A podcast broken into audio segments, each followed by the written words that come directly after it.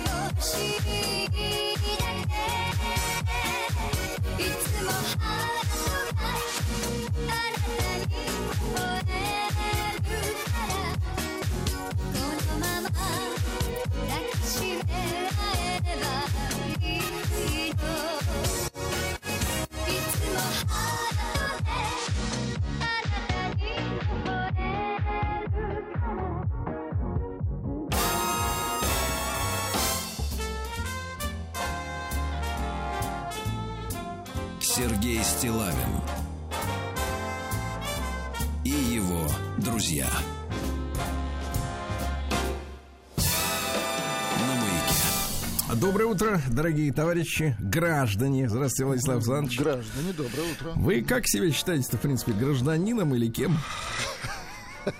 Или А так? вам как хотелось бы? Хотелось бы, конечно, гражданской позы. Позы. Это плохое выражение, Сергей Валерьевич. Ну что, вас сегодня ожидают дожди. Да, говорят, Это- к вам уже они подошли. Они подошли, да. Да, это неплохо. А, Что ж, друзья мои, сегодня у нас понедельник, началась новая рабочая неделя. А, Вы знаете, э, по-разному можно начать наше общение, да, сегодня. Но я подумал, что вот любопытно будет следующая история. Я периодически э, в соцсетях э, получаю, знаете, вот такие, не то чтобы комментарии, а даже, я бы сказал, призывы. Сигналы.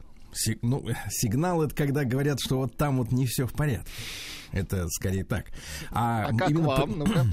Нет, я, я получаю призывы из серии, когда я пишу какой-то, ну, достаточно серьезную статью, да, вот, а люди привыкли, что, в принципе, Сергей Валерьевич это такой, знаешь, э, ну, не знаю, ироничные публицисты, давайте будем говорить э, вот так, они начинают мне предъявлять э, э, следующие вещи и говорить, Сергей Валерьевич, а может быть вам вот завязать вот с этим форматом вашим? Имею в виду и вас тоже, Владик, с вашими шуточками, да. Подождите, с каким? Имеется в виду радиоэфир или радио, ваш радио, блог? Да. Нет, нет, радио. радио. Форматом, да, и стать серьезным вот политическим публицистом, серьезным политическим публицистом. На что я отвечаю, что, э, в принципе, наш формат, э, вот, он это у вас в голове. Вот, потому что на самом деле мы в нашей программе можем э, абсолютно э, серьезно обсуждать серьезные темы, которые нас интересуют, правда? Вы это и делаете, вот. конечно. Да, а, э, честно говоря, с, уходить с, с ироничного все-таки в большинстве своем взгляда на жизнь, на вот эти серьезные, тугодумные, да, пафосные речи, ну, не таланта нет, честно говоря, для таких речей, потому что я уважаю людей, которые действительно могут с умным видом час говорить серьезно о каких-то вещах. Uh-huh. Очень, так сказать, уважаю сил нет как. Вот. А, а во-вторых, мы можем и так э, говорить. Я вот, например, в, на выходных, э, знаете, скажу вам так, Владислав Александрович, да. Э, был в очередной раз разочарован теми людьми, некоторыми, на которых был подписан в соцсетях. Uh-huh. Вот, в частности, в Телеграме, ну, по поводу известных событий на территории бывшей советской Украины. Uh-huh.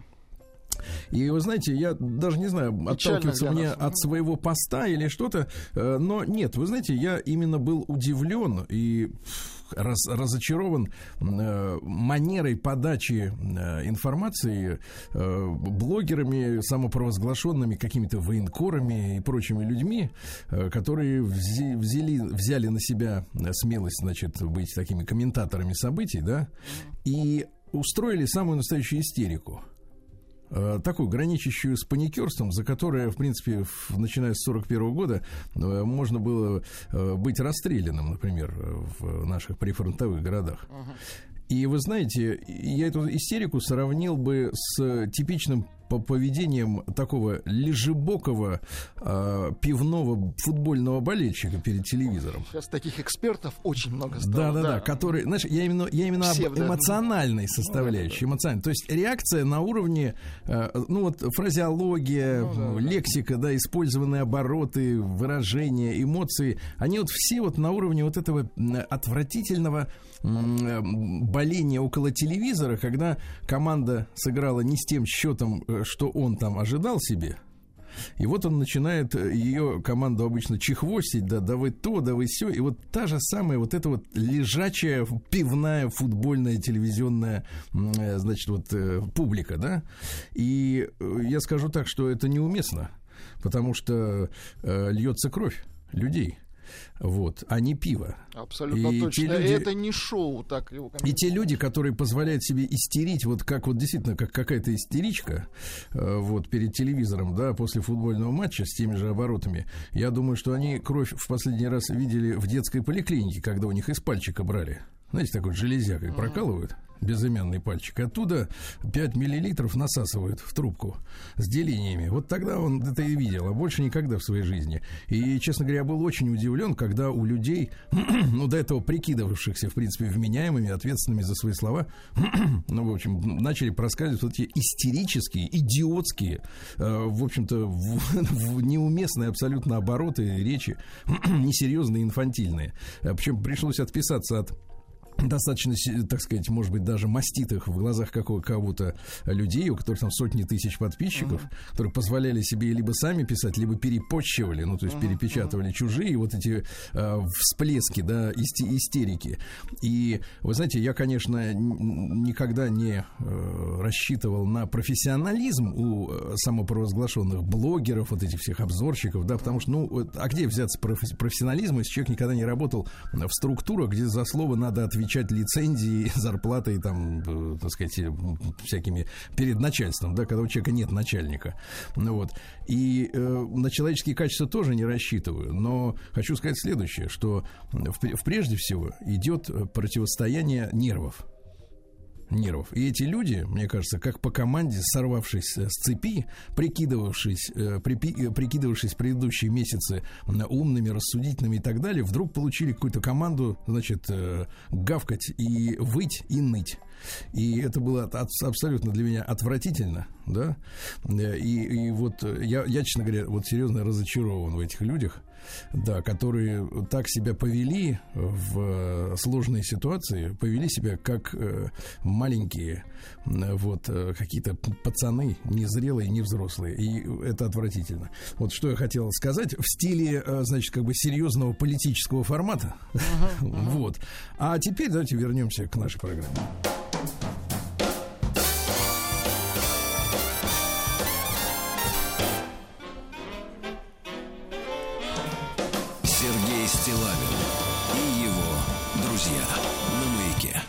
Получаю и такие письма в свой почтовый ящик, друзья мои, стиллавин собачка бк.ру с двумя «Л». Букву «Л» это, вы узнаете, это две палочки. Вот, вертикальные. Э, Сергей, добрый день. Письмо всего в две строки, а сколько смысла? Сергей, добрый день. Я уверен, вы и интересуетесь единоборствами, как и я. Уверен, да? Отлично. Давайте с уважением относиться к ну, уверенности людей. Ну, значит, он что-то о вас нет, знает. Нет, давайте, давай, нет, давайте честно скажем. Давайте смотрите. Вот у, э, у людей люди имеют право на свое представление о реальности. Не будем разочаровывать, правильно? Да, интересуюсь. Может быть, не так же, может быть, больше, не знаю. Я уверен, вы интересуетесь единоборствами, как и я. С смотрю турнир ММА. Сейчас дерутся женщины. В таком случае с табличками о следующем раунде по Значит, соответственно, по площадке должны горцевать мужчины. Точка. Но имеется в виду, знаете, когда там девушки э, такие угу. фигуристые, они ходят с, с, табличками. с табличками, там раз, два, три, четыре, э, пять. Вы переведите, пожалуйста, для крестьян, чего, чего нужно молодому человеку? Чтобы, Или не мало... чтобы когда дерутся женщины, так. он хочет, ходили с табличками красивые мужчины. Да, на него. Я имею в виду на табличку. корреспонденции круглосуточно. Адрес стилавинсобакабк.ру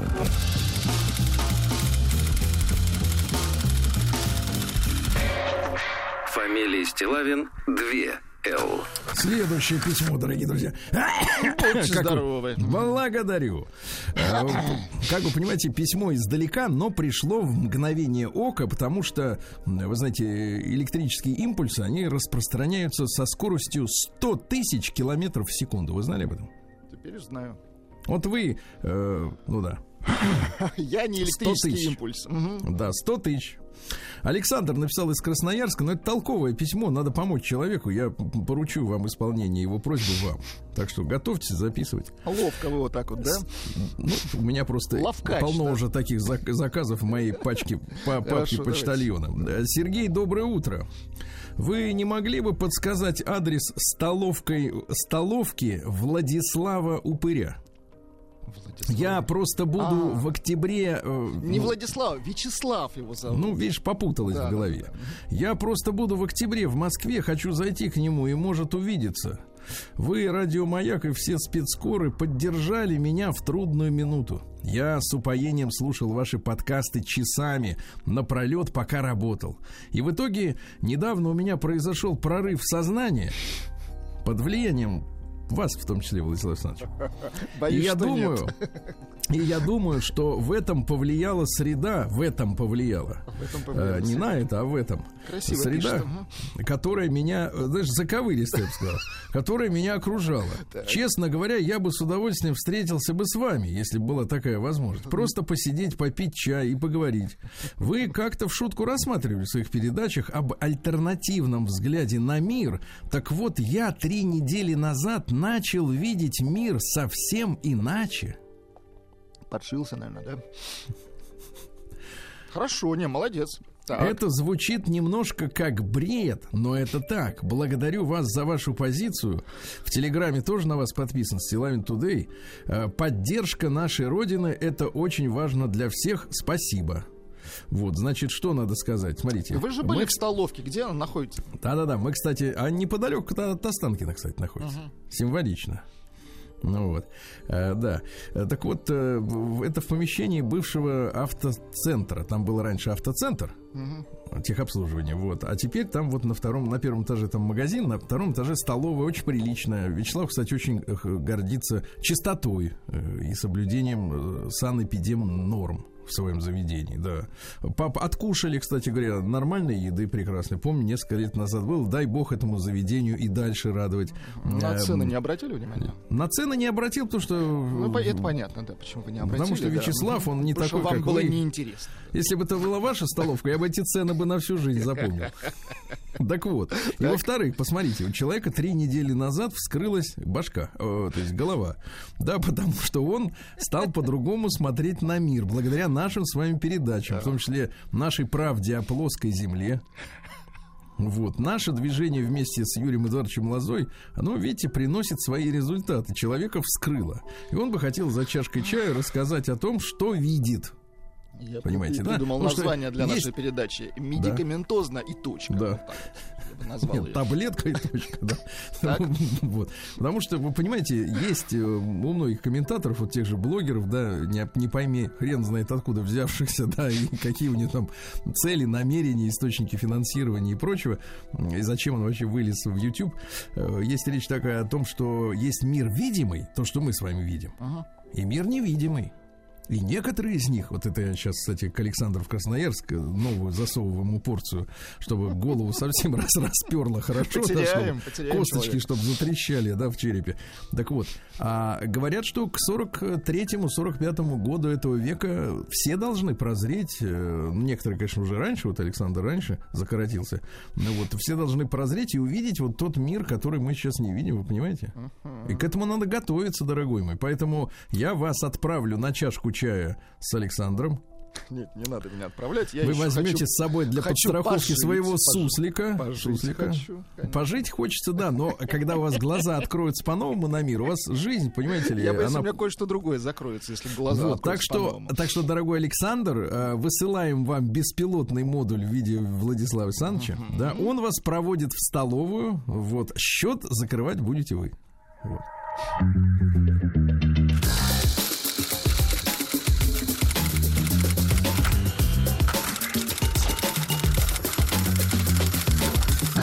Приемная нос. Народный омбудсмен Сергунец. Ну и давайте из легкого и хорошего, да? Вы знаете, Владислав Александрович, многие наши э, слушатели и читатели, они интересуются женщинами. Очень хорошо. Да, не все. Вот. И главное, Но- чтобы в рамках закона, Сергей Валерьевич. Да, интересуются, конечно, и в том числе бороздят просторы э, интернета, ресурсов различных, где мужчина и женщина, они могут, в принципе, вот как бы сойтись на коротке. Говорите да? так образно, просто бороздят. А Да, если раньше понимает, было принято, да, женщину себе искать, э, ну, Где вот, придется, где ходишь, скорее так. это и есть, Ну, где придется. Да, то теперь они могут э, ну, соткаться из воздуха в специальных сервисах, да? Да, да. И особенно интересно мне, друзья мои, вы, кстати говоря, прошу вас, естественно, мы не будем э, персонально позорить или как-то э, стебаться над женщинами, которые публикуют свои объявления, выносить их личности на всеобщее обозрение, да? Вот, но некоторые их запросы. Формулировки. Вот, формулировки, да, да, вот особенности фразеологии, они вызывают наш неподдельный интерес. Так что если вы э, вот посматриваете иногда вот эти э, поисковые системы и видите там, ну, то, что вам покажется смешным или, по крайней мере, любопытным, ну, нажимайте две кнопочки на своем смартфоне, будет скрин экрана произведен, да, и отправляйте нам в нашу программу стилайн.собачка.бк.ру, как делают это и другие люди. Ну вот, э, мужчина прислал мне, значит, скан, э, фотография, на которой изображена м, прекрасная э, женщина в маленьком черном платье. Знаете, это вот там на Западе называется Little Black Dress. Вот. А, до, до середины бедра. Вот. Американское декольте. Очень когда хорошо. плечи голые, да. А вот стройная, красивая шатенка. А, Аня 40. Аня 40. Аня Слушайте, а как 40. красиво звучит Аня 40, да? Как, э, как Овечкин, какой у него нам номер на спине? Не знаю. Не знаете? Я тоже ничего к стыду Я вот, не да, помню. знаем, что номер есть Овечкина? Овечкин, и все этого достать. Что там номер? Номер ничего Да. не решает, я вам так скажу. Ну вот именно. Главное, чтобы клюшка была крепкая. Да. И вот, значит, В смысле, Аня 40 100%. Аня 40, да-да-да. Просто необычная, необычная, значит, история, да. Э, Тут э, в этой поисковой системе происходит, ну вот людям позволяет заполнить нечто наподобие анкеты, да.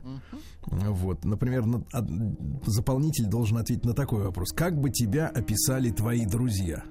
Это как бы пока разогрев, пока разогрев. Ответ: красивая, классная зайка.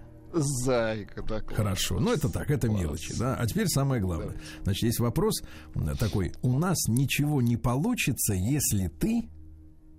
Ну, то есть, вот, э, понимаешь, да, и женщина, соответственно, вписывает туда... Э, Кандидат, претендент. Да, и у нас ничего не получится, если ты, ну, например, там обычно так пишут, куришь, э, например, пьешь. Пьешь, да. Например, дерешься, ну, правда, да. Или что там можно написать? Ну, например, игроман, да? А, Или, например, э, не читаешь книг. Ну, разные бывают вещи в жизни, да, как-то. И вот теперь, значит, история, что Ну-ка. до женщин в 40 дотянулась тенденция, если человек пишет, что у нас ничего не получится, если ты, да, то он указывает проблему, которая, ну, наверное, имеет какую-то распространенность определенную, правда? Ну или вызывает очень серьезные вызывает эмоции. Очень у- серьезно негативные Да, эмоции. негативные, Вот конечно. такое я еще не видел. У нас ничего не получится, если ты бреешь ноги. Хорошо, хорошо. Значит, есть некий опыт, да? То есть- Да, да, когда вот это с бритыми ногами. Ну все, Отвратительно, Сергей Валерьевич. согласен. Прием корреспонденции круглосуточно. Адрес стилавинсобакабк.ру Снимает портки, а там бритые ноги. Ужас. Шмат. Фамилия Стилавин 2 Л. Слушайте, ну и сегодня замечательный праздник у э, туркменского народа, у братского народа, да? Вот э, сегодня день Рухнамы.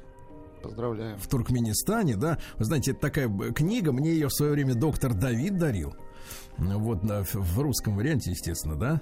Вот. И в этой книге собрана мудрость, понимаете, да? Вот вы, например, не сможете назвать, ну, я, правда, не представляю себе, какую вы бы книгу хотели бы почитать, да, с мудростями. Но вот мы, мне, мне кажется, э, так сказать... э, Ну, это туркменские мудрости. Или вообще... ну, они, нет, они, конечно, национальные, но я вот, прочтя некоторые из этих мудростей, понял, что нам не хватает подобной литературы. Давайте, давайте. Да, не литература в смысле там билетристика, а в смысле вот такой книги. Я вам некоторые цитаты, да, прочту, чтобы вы прониклись. Избранные, полюбившиеся. Да, знаешь ли ты, что первую телегу на земле смастерили туркмены? Вот, и теперь узнал. Не надо, не там- надо выгонять воздух из Это носа. я не выгоняю, это хор- нам нужна вот так- такая же минуточку. книга с такими же заявлениями. Минуточку, я хочу, чтобы быть серьезно. Я, например, совершенно с уважением. Туркмены первыми стали выплавлять руду. Хорошо? Хорошо. Ну, конечно, тут не поспоришь, кстати. А, туркмена великим туркменом сделает только туркмен. Вот. Дальше. Да я думаю, достаточно. Нет. А, все? Книга хорошая, да.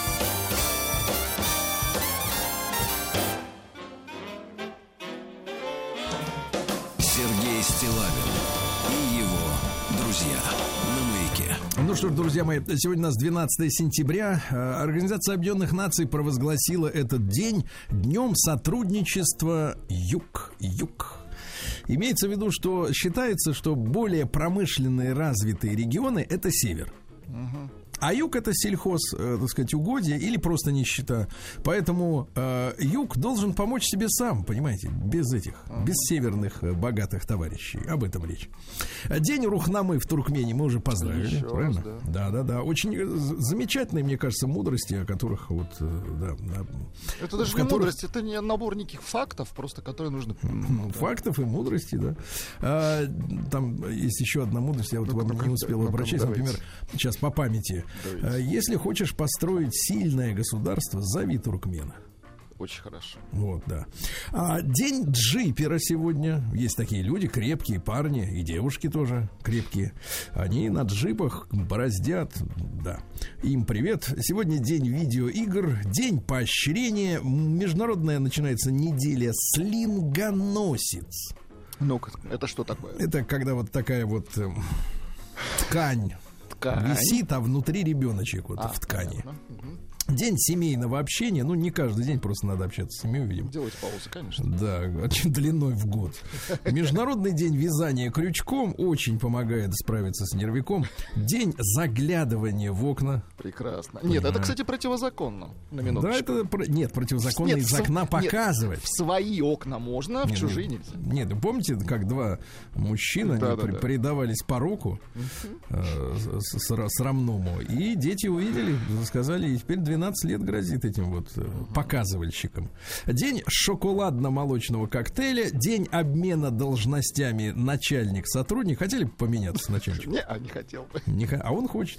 День у меня все под контролем. Ну, это вот есть такие люди с таким складом, да, в складом уверенные в себе и в своем контроле, да. День осознанности. Слушайте, как я рад, друзья, Ваш что за праздник. последние, не-не-не, что за последний где-то год-полтора, вот если чувствовать сегодня информационную среду, наконец-то от этого слова начали отдыхать. Потому что помню, там года два назад, три, ну, все с ума сошли, э, так сказать, э, по поводу осознанности. То, что вот, ну, что такое осознанность? Это вот нельзя просто, например, с утра механически выпить стакан воды, например, с лимоном. Надо обязательно чувствовать каждый глоток, как ты пьешь эту воду, как ты держишь в руках этот граненый стакан. А, Пьё- нет, не Пьешь граненый, со обычный. смыслом. Да, да, да, надо все делать со смыслом. Да, да, даже и бессмысленные вещи. День, Владик, вот это ваш праздник. давайте. День виртуальной бутылки. Слушайте, ну это извращение. Да, издевательство, согласен. И да, сегодня русский народный праздник Александр Сытник. А, Было принято в этот день накрывать богатые столы, собирать гостей, устраивать пир. Готовили сытную кашу, ячменную на молочке. Очень хорошо. Конечно, подавали хлеб из нового урожая зерна, да. И в народе как говорили? Сытно с хлебушком-то жить, а? Вот так. Сергей Стилавин его друзья. На маяке. Так, ну что же, в 490 году до Рождества Христова греческий воин Филиппит что сделал? Пробежал, правильно? Э, Марафон пробежал от города Марафон до Афин. э, Ну и, соответственно, говорит, мы победили персов, 42 километра бежал э, и умер, да, умер, не выдержал. Но бежал быстро. Вот с тех пор сегодня день марафонцев. После этого придумали пневмопочту сразу. Люди бегают, да, есть полумарафон 21 километр. Для Вот. женщин. А, нет, для всех. Нет, это просто для тех, кто Кто не ну, хочет, как, э, начина- погибнуть, для начинающих, погибнуть для начинающих, да, да, да. Нет, я знаю многих людей, которые увлекаются бегом, замечательные люди. Ну вот в 1700 э, В прошлом замечательно. удачи им, да. В 1715 году Петр I издал указ, запрещавший жителям столицы подбивать свои сапоги и башмаки скобами да гвоздями. И говорилось в указе следующее: а ежели у кого с таким подбоем явятся сапоги или башмаки, и те жестоко будут оштрафованы, а купеческие люди, которые такие скобы и гвозди держать будут, сосланы будут на каторгу, а имение их будет взято, ясно? Ясно.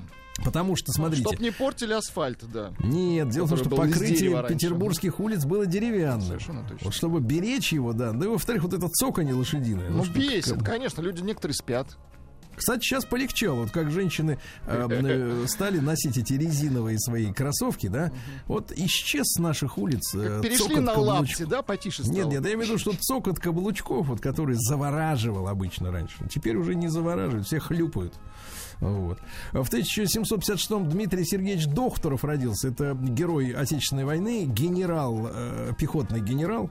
Отличился уже в шведскую войну 1790 года. Под, под Аустерлицем его считали погибшим, да, вот, но он пробился сквозь неприятеля и ушел далеко вперед кричал за мной, но был один в этом деле. Защищал Смоленск, вот, но потом, естественно, э, после ранения Багратиона на, на Бородино на поле командовал центром. И левым крылом. Вот. И Наполеон ведь решил отходить на Смоленск через Калугу, потом уже, вот когда сматывался обратно, uh-huh. да? Вот, потому что ту Смоленскую дорогу он уже разорил, и у людей местных все отнял. Там корм для uh-huh. солдат, для животных. Вот. Ну и рассчитывал захватить крупные склады продовольствия, но Докторов э, держался э, до конца в Малоярославце э, и заставил Наполеона идти именно по старой, разоренной уже дороге дорогой, что, в принципе, его армию и доконало. Вот такая история. Герой настоящий. В 1818-м Ричард Джордан Гатлинг родился. Американский изобретатель. Ну, думаете, э, что-нибудь э, приличное придумал? Ну, думаете, что? например, сепаратор для яйца? Нет. Так, Придумал что? картечницу. Это многоствольное огнестрельное оружие. Там до 10 вращающихся стволов и позволяли производить до 200 выстрелов в минуту. Ну, чтобы побольше народу сразу валить, да? Вот такой изоб... изобретатель. А в 1890 году англичане основали город Солсбери. Вот. А теперь это называется Хараре. Это столица Зимбабве. Uh-huh. Замечательная страна, жарко там. Да, в 1897-м Ирен Жолио Кюри родилась, э, французский физик, вы помните, да? Вот, носила на груди эту самую К сожалению, радиацию. Да. да, потом поняли, что вот от нее проблемы. В 1905 году российский профессор Цеге фон Мантейфель российский, впервые провел успешную операцию по извлечению пули из сердца. Вы представляете? О, круто, умница. Угу. Из сердца. Оказывается, это не, так сказать, не на 100% смертельная история. Видите? А в 1912 году родился человек, о котором вы, наверное, мало знаете. Вы помните, конечно же, Индиру Ганди? Ну, конечно, да. И помните, э, значит, что э, она мама Раджива Ганди, угу. которого, как и мать, убили, да, вот на своем посту, руководитель индийской, э, сказать, индийского государства. А в этот день, в 1912 году, родился Фероз Ганди. Это муж Индиры угу. и отец как раз Раджива, угу. но человек, который, к сожалению, в 48 лет от второго инфаркта э, погиб. Вот, он был журналистом, публицистом. А, когда ему было 18 лет, он э, втянулся в борьбу за независимость Индии от британцев. Вот. И ведь некоторых, да, вот смущает, что Индира Ганди есть, а есть Махатма Ганди. И некоторые думают, что это что там, дочь и мать, это, ой, извините, дочь и э, там э, отец или дедушка, да. На самом деле э, история такая, что эти фамилии только звучат одинаково. А в английской транскрипции э, Махатма э, писалось, как я вам по буквам скажу, Гандхи, да, uh-huh.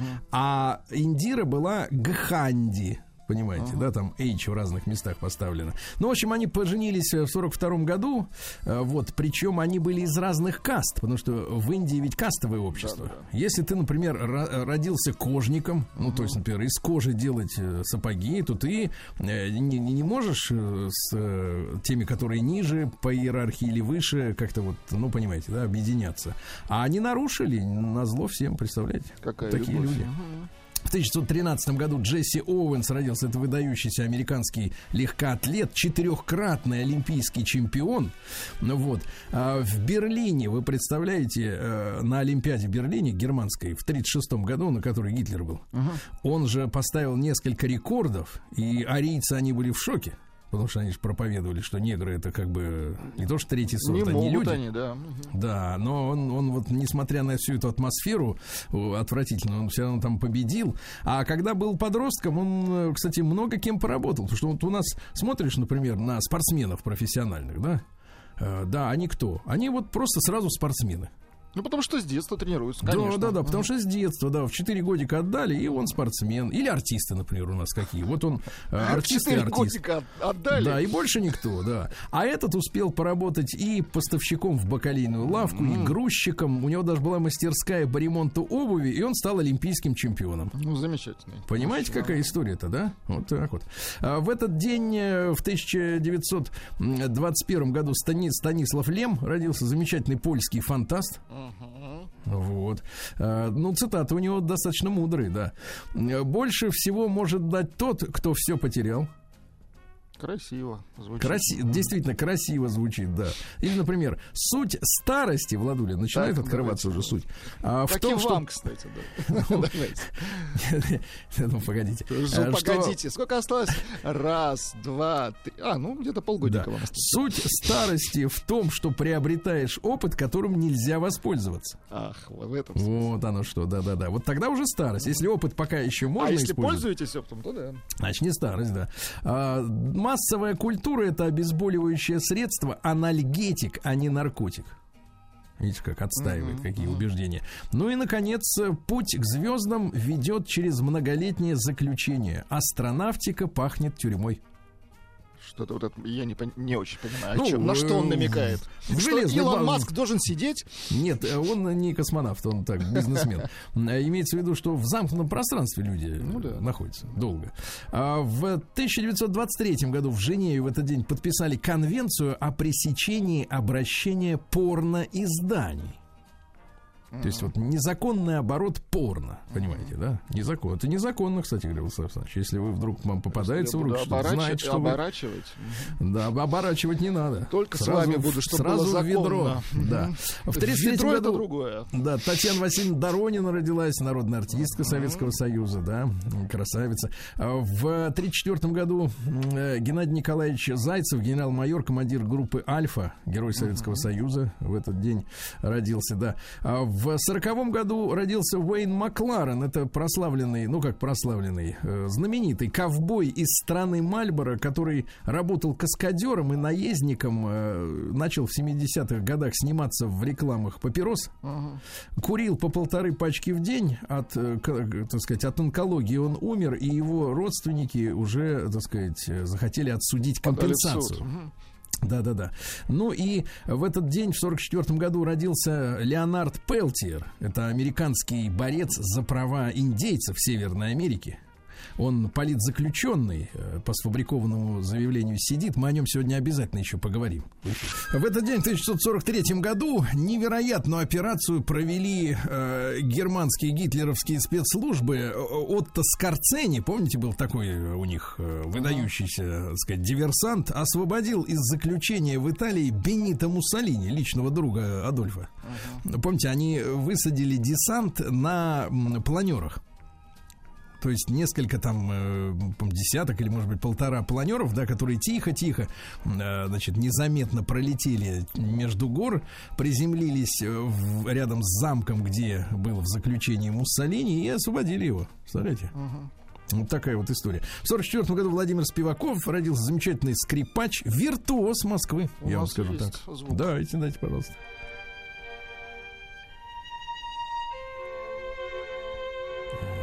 Красиво. Некрасиво, а талантливо. Вот в тот же день родился Барри Уайт. Вот здесь вам есть что сказать, да? Вот это талантливо. Слушайте, ну это просто замечательный мужчина. Да, я понимаю.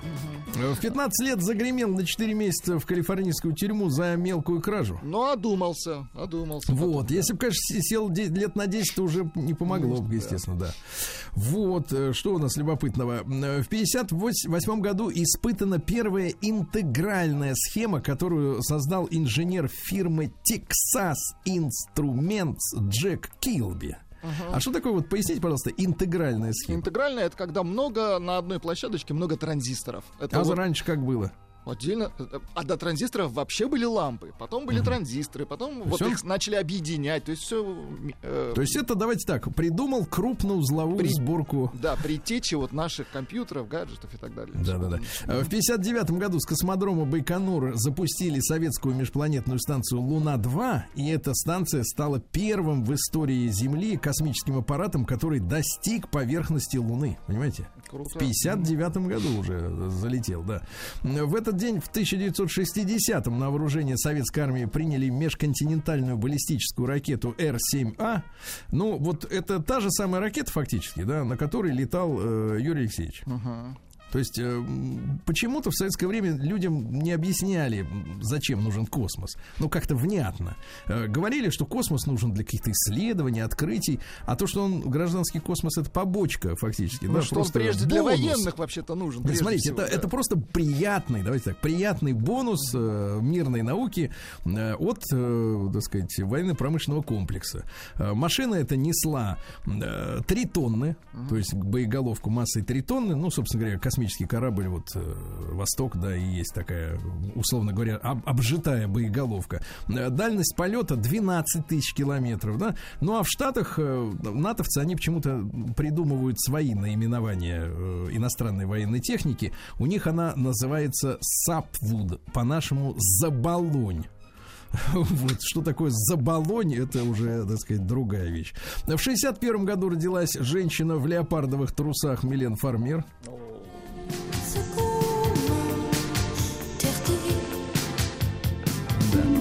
Любила играть с мертвыми жучками очень сильно. Понимаем. Да, да, да. Потом была верховая езда. Ну, понимаете, какая гремучая смесь. Вот. А, вот. Ну и что? А, Первый ее дебютный сингл назывался «Маман а торт». Ну, Вот как раз мы слушали фрагмент вот это, этой песни. В переводе «Мама не права». Да. Да. Но она ни на кого не похожа, в принципе, это, наверное, хорошо. Потому Ну, что просто- все остальные поп-дивы, они как-то вот все на одно лицо. А вот это вот, понимаете, од- Да. чем-то выделяется. да. Ну, трусами точно, да, леопардовыми. А В этот день, в 70-м году, американский профессор Тимоти Лири, который, который был приговорен к 10 годам за хранение того, чего не надо хранить, а, сбежал, представляете, из калифорнийской тюрьмы, три года скрывался в Европе, то есть он смог как- как-то оттуда вылететь. Ну, не на сейнере же рыболовецком он выплыл. А Потом опять оказался за решеткой, еще три года отсидел. Вообще он был разработчиком программного обеспечения, а одним из первых э, э, и разработчиков психологических тестов при помощи ЭВМ. Понимаете, да? И вот это вот ему, видно, свернуло немножко голову, и он еще и придумал, а что, если мы, так сказать, вот подхлестнем еще какими-то препаратами наши исследовательские? Усилием, так сказать. Да-да-да. Он, э, кстати говоря, основал брать, братство вечной любви. Хиппи лохматые. Ага. Да-да-да. Brotherhood of Eternal Love. Вот так по-английски звучит. вот. Ну и, соответственно, вот занимался тем, что братья там, они любили друг друга, да? Вот. В 73-м В году родился хорошем смысле, Сергей Валерьевич. да, да, да. Пол Вокер, американский актер, не стало его в 2013 году. Вот. А В 90-м году в этот день подписан договор об объединении Германии. Понимаете, да? Э, Ну и, соответственно, был подписан министрами иностранных дел и Советского Союза, и США, и Великобритании, Франции, ГДР и ФРГ. Вот. Но объединение как? Это поглощение было фактически. Мы об этом э, говорили в эфире. И самое это любопытное, да, сейчас же принято вспоминать и в связи с 30-летием э, уничтожения Советского Союза, и теперь уже столетие его образования намечается, да, вот в декабре отметить. И в связи со смертью Горбачева э, люди вспоминают, что там на тему расширения НАТО или не, расширения. Мол, типа, да, говорит, натовцы, вот Германию объединили, и мы, типа, вот на территорию бывшей ГДР э, заходить со своими войсками не будем. И ни на дюйм, мол, не пройдем в сторону Советского Союза. Но когда Советский Союз исчез, они такие говорят, ну да, мы обещали СССР, а России-то мы ничего не обещали.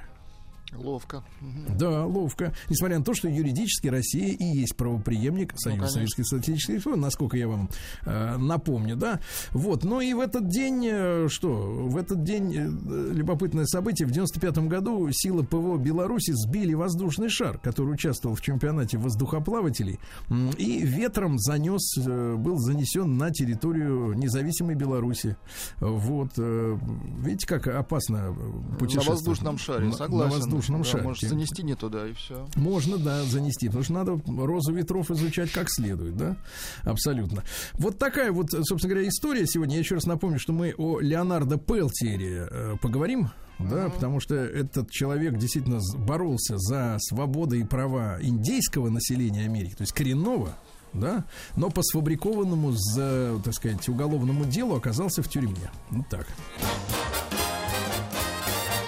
Сергей Стилавин и его друзья.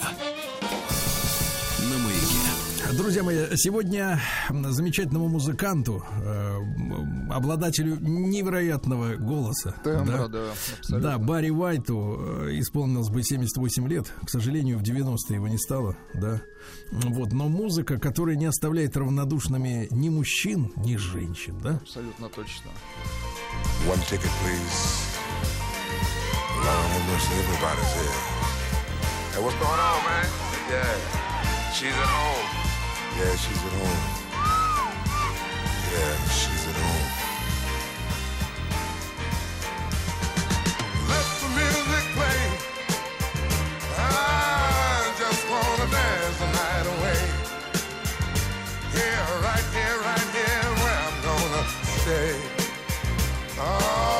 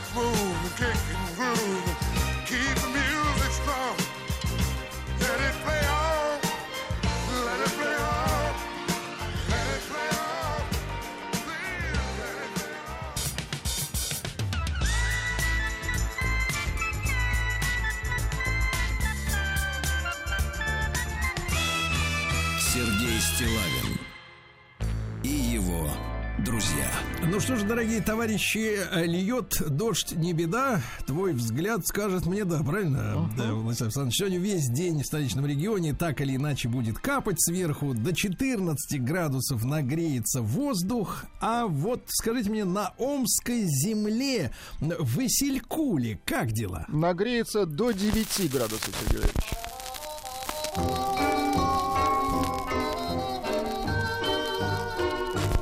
Песней своей помогать вам в работе, дорогие мои.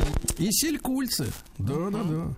Ну что же происходит-то? Э, В Исилькуле полицейские вернули местным жителям похищенную цепочку, как вы говорите. Золотая цепочка из салона автомобиля пропала. Женщина вместе со своей семьей отдыхала возле водоема. Культурно. С Там цепочкой. она сняла ее, да, положила в нишу задней, ну, в карман задней двери иномарки. М, Вот. А вспомнила э, только на следующий день. Говорит, куда же я цепочку-то задевала? А потом, оказывается, после водоема семья-то заезжала на автомойку. Ай-яй-яй. Да, да, да, да, да. Обратились к администратору, говорят, вы не видели, не вываливалось ничего. Работники автомойки башкой трясли, нет, дружно выли. У посла Ну, тогда- орден пропал, вы не видели, Федя? Да, да, да, да. У посла медальон, Да-да-да. у шпака кто магнитофон. Куртки, да. мгм. Опер, оперуполномоченные затем с тем же вопросом пожаловали, опросили мойщиков, а у одного 88 года рождения глазки-то забегали.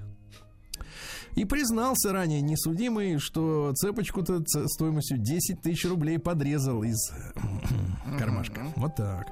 А, задержали автомобиль с немаркированными сигаретами на 7 миллионов рублей. Представляете? Направлялся в Республику Казахстан 104 коробки сигарет Марльборо. Контрабанда. Это, знаете, это 52 тысячи пачек на 7 миллионов рублей, да. Появилось видео с, изви- с извинениями омских вандалов, э, жителей Исилькуля, которые, придурки, подожгли военный мем- мемориал. Действительно, придурки. Придурки. Значит, на видео э, совершенно не такие смелые, как на записи камер видеонаблюдений. Придурки, значит, говорят следующее. Я искренне раскаиваюсь, я не хотел этого делать. Сейчас я трезво понимаю, что я вообще натворил. Простите меня. Он не хотел этого делать. Э, Заведующая клубом не послушалась мужа и попала под уголовное дело, представляете? На оптовом складе овощей и фруктов в Василькуле произошел инцидент. Индивидуальный предприниматель, приехавший забрать тысячу мешков картошки, оставил свой кошелек на них, на мешках, что, мол, типа мое. А, Пошел, значит, отнести в машину коробку с овощами. Вер- вернулся, а бумажника-то нет. Ну а кто ж нем- так бумажники-то оставляет, Да, ну, он- товарищи? Он забил картошку. Вот, э, лежало 19,5 тысяч рублей, представляете? А выяснилось, видео посмотрели, и выяснилось, что жительница одного из сельских поселений, причем заведующая клубом, ты представляешь, человек, который несет людям культуру. Культурный человек, Ага, конечно. пример показывает, как надо жить. Вот твари. Значит, э, ну и, соответственно, стырила кошелек, села в машину к мужу, тот за рулем, и говорит, слышь, муж, я тут кошель подрезала. У нас 19 косарей сегодня прилипло. А тот говорит, дура ты, дура, иди отдай. Она вышла из машины, вместо того, чтобы положить на место, выбросила в кусты. Теперь уголовное дело. Вот. В Омском Исилькуле открыли уникальную библиотеку с мобильным планетарием. Представляешь? Очень хорошо. Хочешь в этой комнате небо сделаем, хочешь в той, а? Хочешь, Здорово. дискотеку устроим? Ага. Да, 400 исилькульских артистов и мастеров стали участниками Дня города в Омске. А немного ли там артистов? 400, а? Народу тоже немало, знаете.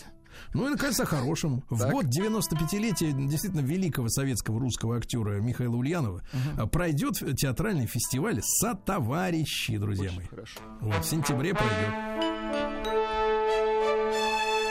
Сергей Стилавин и его друзья.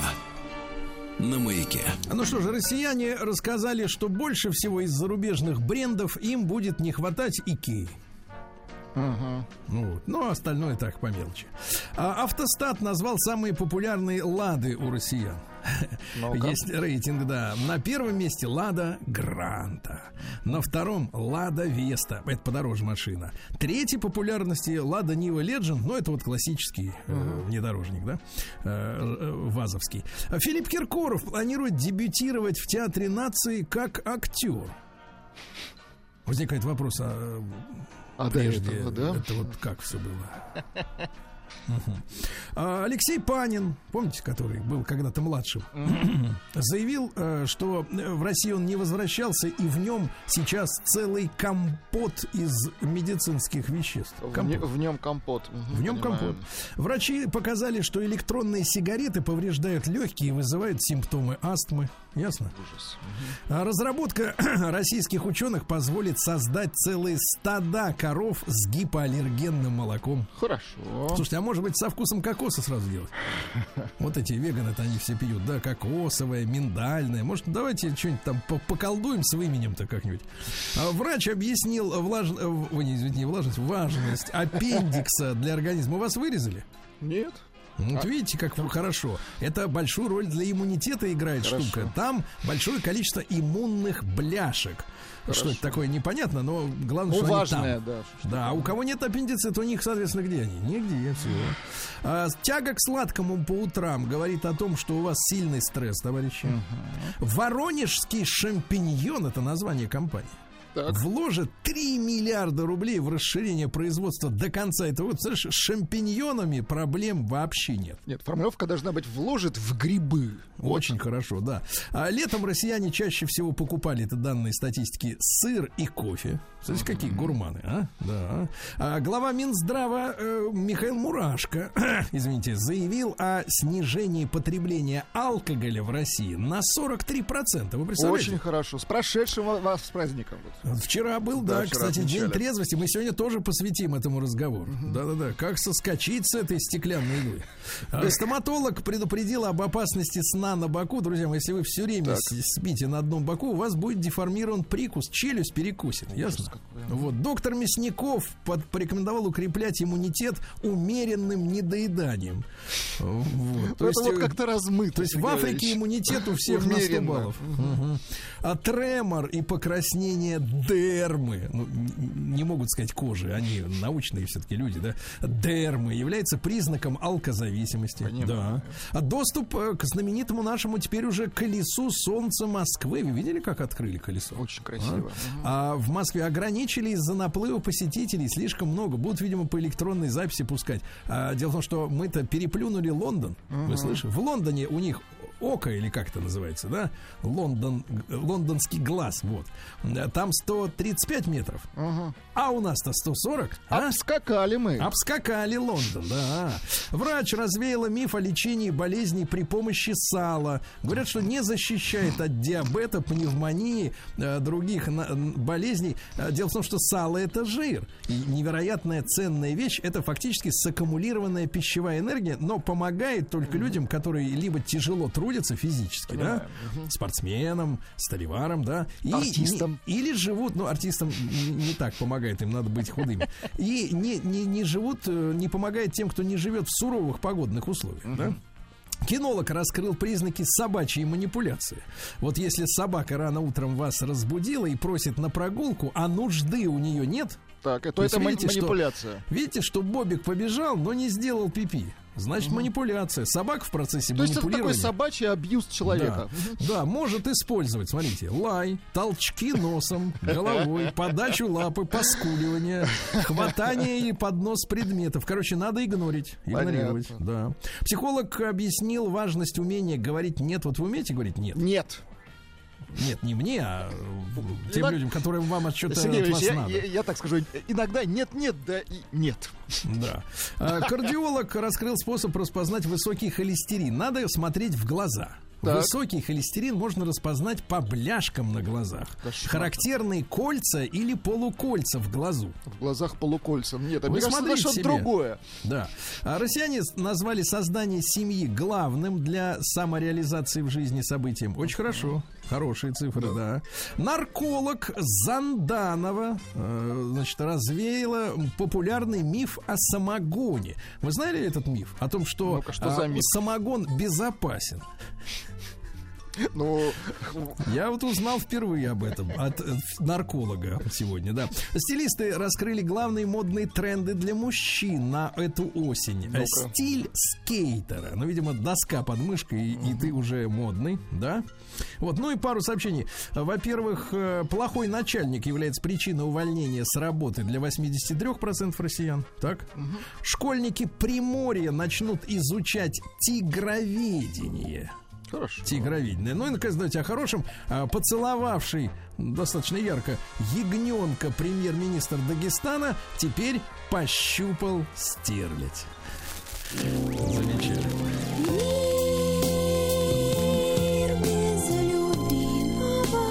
Так, ну что же, товарищи, по- торжество правосудия или заголовок другой прокурор э, так сказать, требует увеличения компенсации. Неожиданная новость. А коммунальщики Уфы заплатят местной житнице 700 тысяч рублей. Дело в том, что Инесса в январе 2020 года, выходя из подъезда своего дома, из-за наледи, которая должна была быть убрана, у подъезда у- упала, сломала бедро, причем понадобилось протезирование, дорогое протезирование за 150 тысяч в Питере.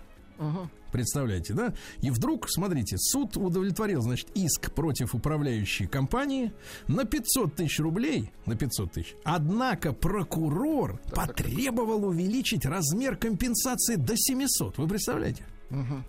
Вот это здорово, Класс. да. Дальше заголовок тревожный. Совсем не паспорт достал. А, погодите, это ж не то. не- это- Кто достал? Это же про это женщин вроде. попозже, по- Да-да-да. позже, про женщин, конечно, про женщин. Во-первых, для женщин, друзья. Давайте. А, как женщине побороть э, осеннюю хандру? Ну-ка, Владислав как? Бокалом, А как? бокалом. Сменить, сменить место жительства. Улететь Ну, в теплые, в Слишком теплые края. кардинально, Сергей Валерьевич. Дальше что у нас интересного? Смотрите. А, Названы главные цветы, цвета одежды для женщин на весну и лето следующего года. Ну-ка. Персиково-розовый, кремовый и огненно-красный. Ясно? Ну, ярко тогда. Дальше. Россиянок предупредили о дефиците имплантов для ягодиц. Понимаем. Не сесть, не встать, да? В мире имплантов стало очень мало. Напряженно. Слушайте, а может быть как-то имплант-шеринг ввести, чтобы они поносило на полгода чтобы, другая, да, да. Чтобы были какие-нибудь, знаешь, там эти, как на карманах молнии такие. Жик, открыла, Нет, вынула. эко-импланты из дерева делать. Шутка. Нет, я Дурная. предлагаю из гальки. Тоже дурная шутка. Называется «Сформируй сама». Ага. Хочешь сзади так два плавничка таких. А, 107-летняя женщина Агнесса назвала поспособствующее ее долголетию лакомство. Оказывается, она каждый день ест малиновое мороженое. Ишь ты. Ага, лихо. А, назван самый модный цвет волос на осень. Слушайте, ну вы в тренде, пепельный блонд. У меня давно такой.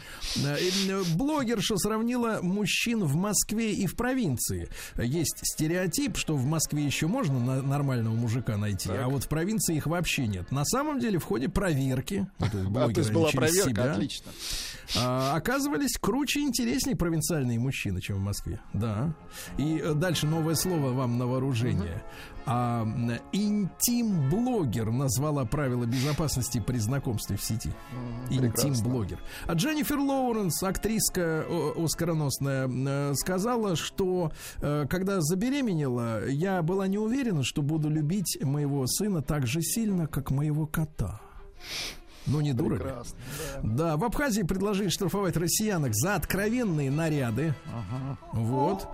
А, слушайте, какой змеиный лик-то на самом деле у Анджелины Джоли. Тут вскрылся факт, что когда они э, с Бреттом Питом-то мутили, тот же был женат на Дженнифер Энистон. Так вот, Анджелина Джоли заказала, то есть оплатила из своего кармана съемку папарацци, как они с Питом целуются.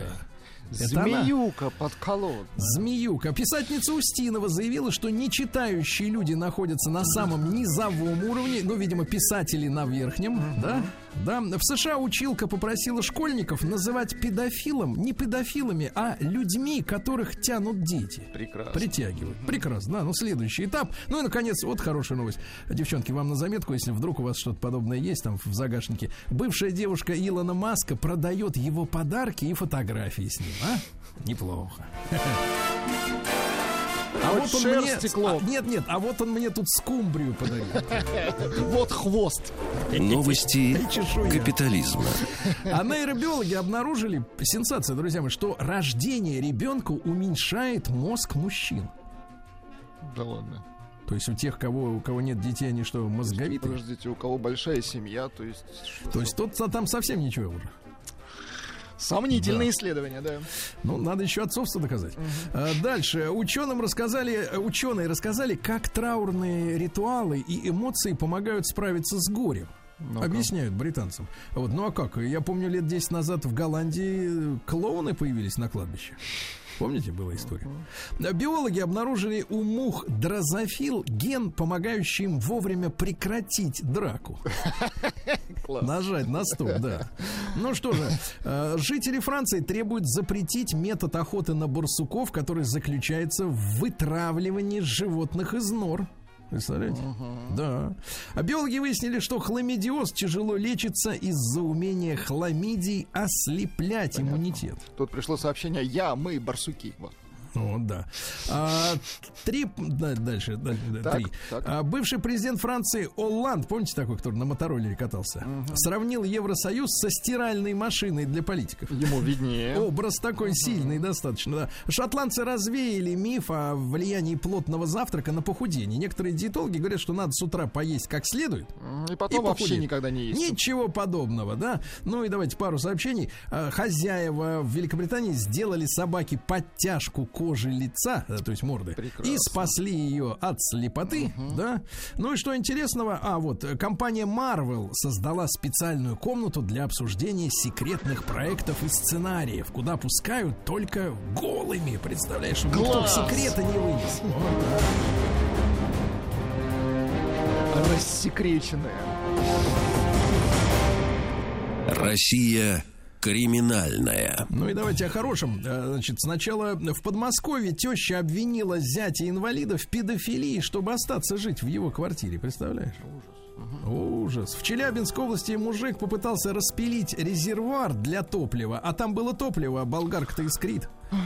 Все взорвалось, да. Вачинский судебный пристав пригласил на свидание мать троих детей, задолжавшей детям 200 тысяч, чтобы взыскать алименты, да. В, Ка- в Казани могут ус- усыпить 48 котов-наркокурьеров. Коты нарко... Это ужас. Ага. В Омской области мужчина угнал полицейскую машину и попал на нем в ДТП. Да? А, ну и вот давайте сообщение, которое вас привлекло внимание ваше. Давайте. Совсем не паспорт достал из широких штанин любитель обнажаться на публике. Выпивший новосибирец пытался украсть из магазина две банки пива. Когда его остановили, он полез в штаны, но вместо того, чтобы достать деньги,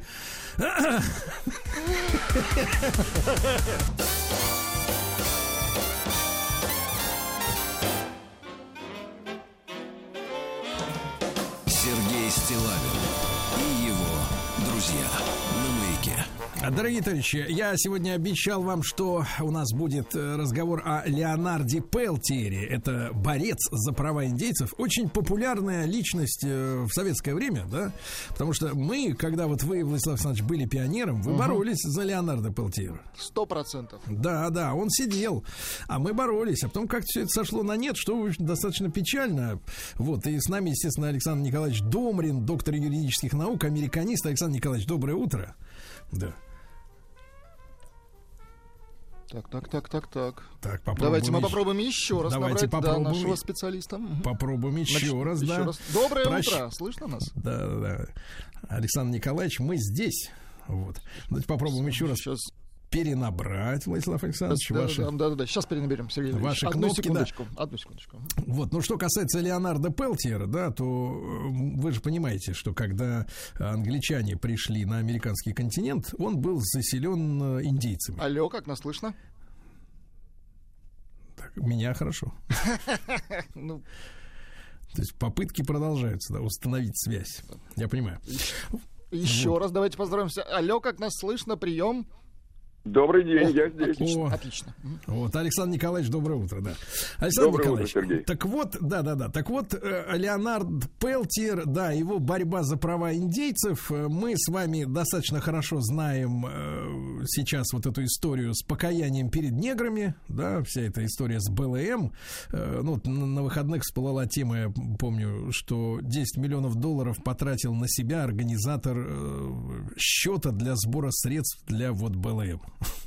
Да-да-да.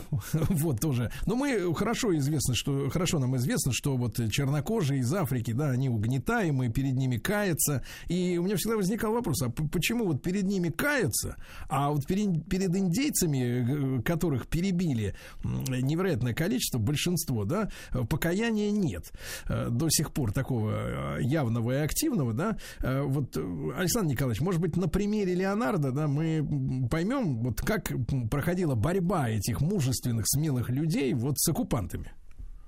Ой, Сергей, все-таки больше солидарности у чернокожего населения, во-первых, чем, чем у индейцев. Эм, э, или э, Native Americans, как вообще на самом А в деле. чем они сами причина? Из-за того, что они разделены племенной культурой, вот они разные по своим, так сказать, э, сообществам. Э, Конечно, сейчас официально племен, что тоже на самом деле не политкорректный термин, они, они себя все, все-таки называют народ, нация, nation. Э, Таких наций индейских 565 в Америке. Э, И да, но, кстати, раньше было 2200. Э, То есть вот уже на этом примере мы видим, как сокращается число То есть, то есть, две- то есть три, три, три четверти уничтожены поголовно. Да, А, понятно. Да, и, и более того, и культура уничтожена, и языки уничтожены. А, И, э, э, а, вторая причина, почему перед индейцами не каются, все-таки чернокожее население может быть мобилизовано, как мы это видим на примере БЛМ. Мобилизовано в политических целях. А, В данном случае демократы пользуются эм, чернокожим населением в основном. А индейцев осталось 5 миллионов, это полтора процента населения Соединенных Штатов. Поэтому, ну, что на них смотреть? По- погреш, на уровне погрешности, да, этих количества Да, да.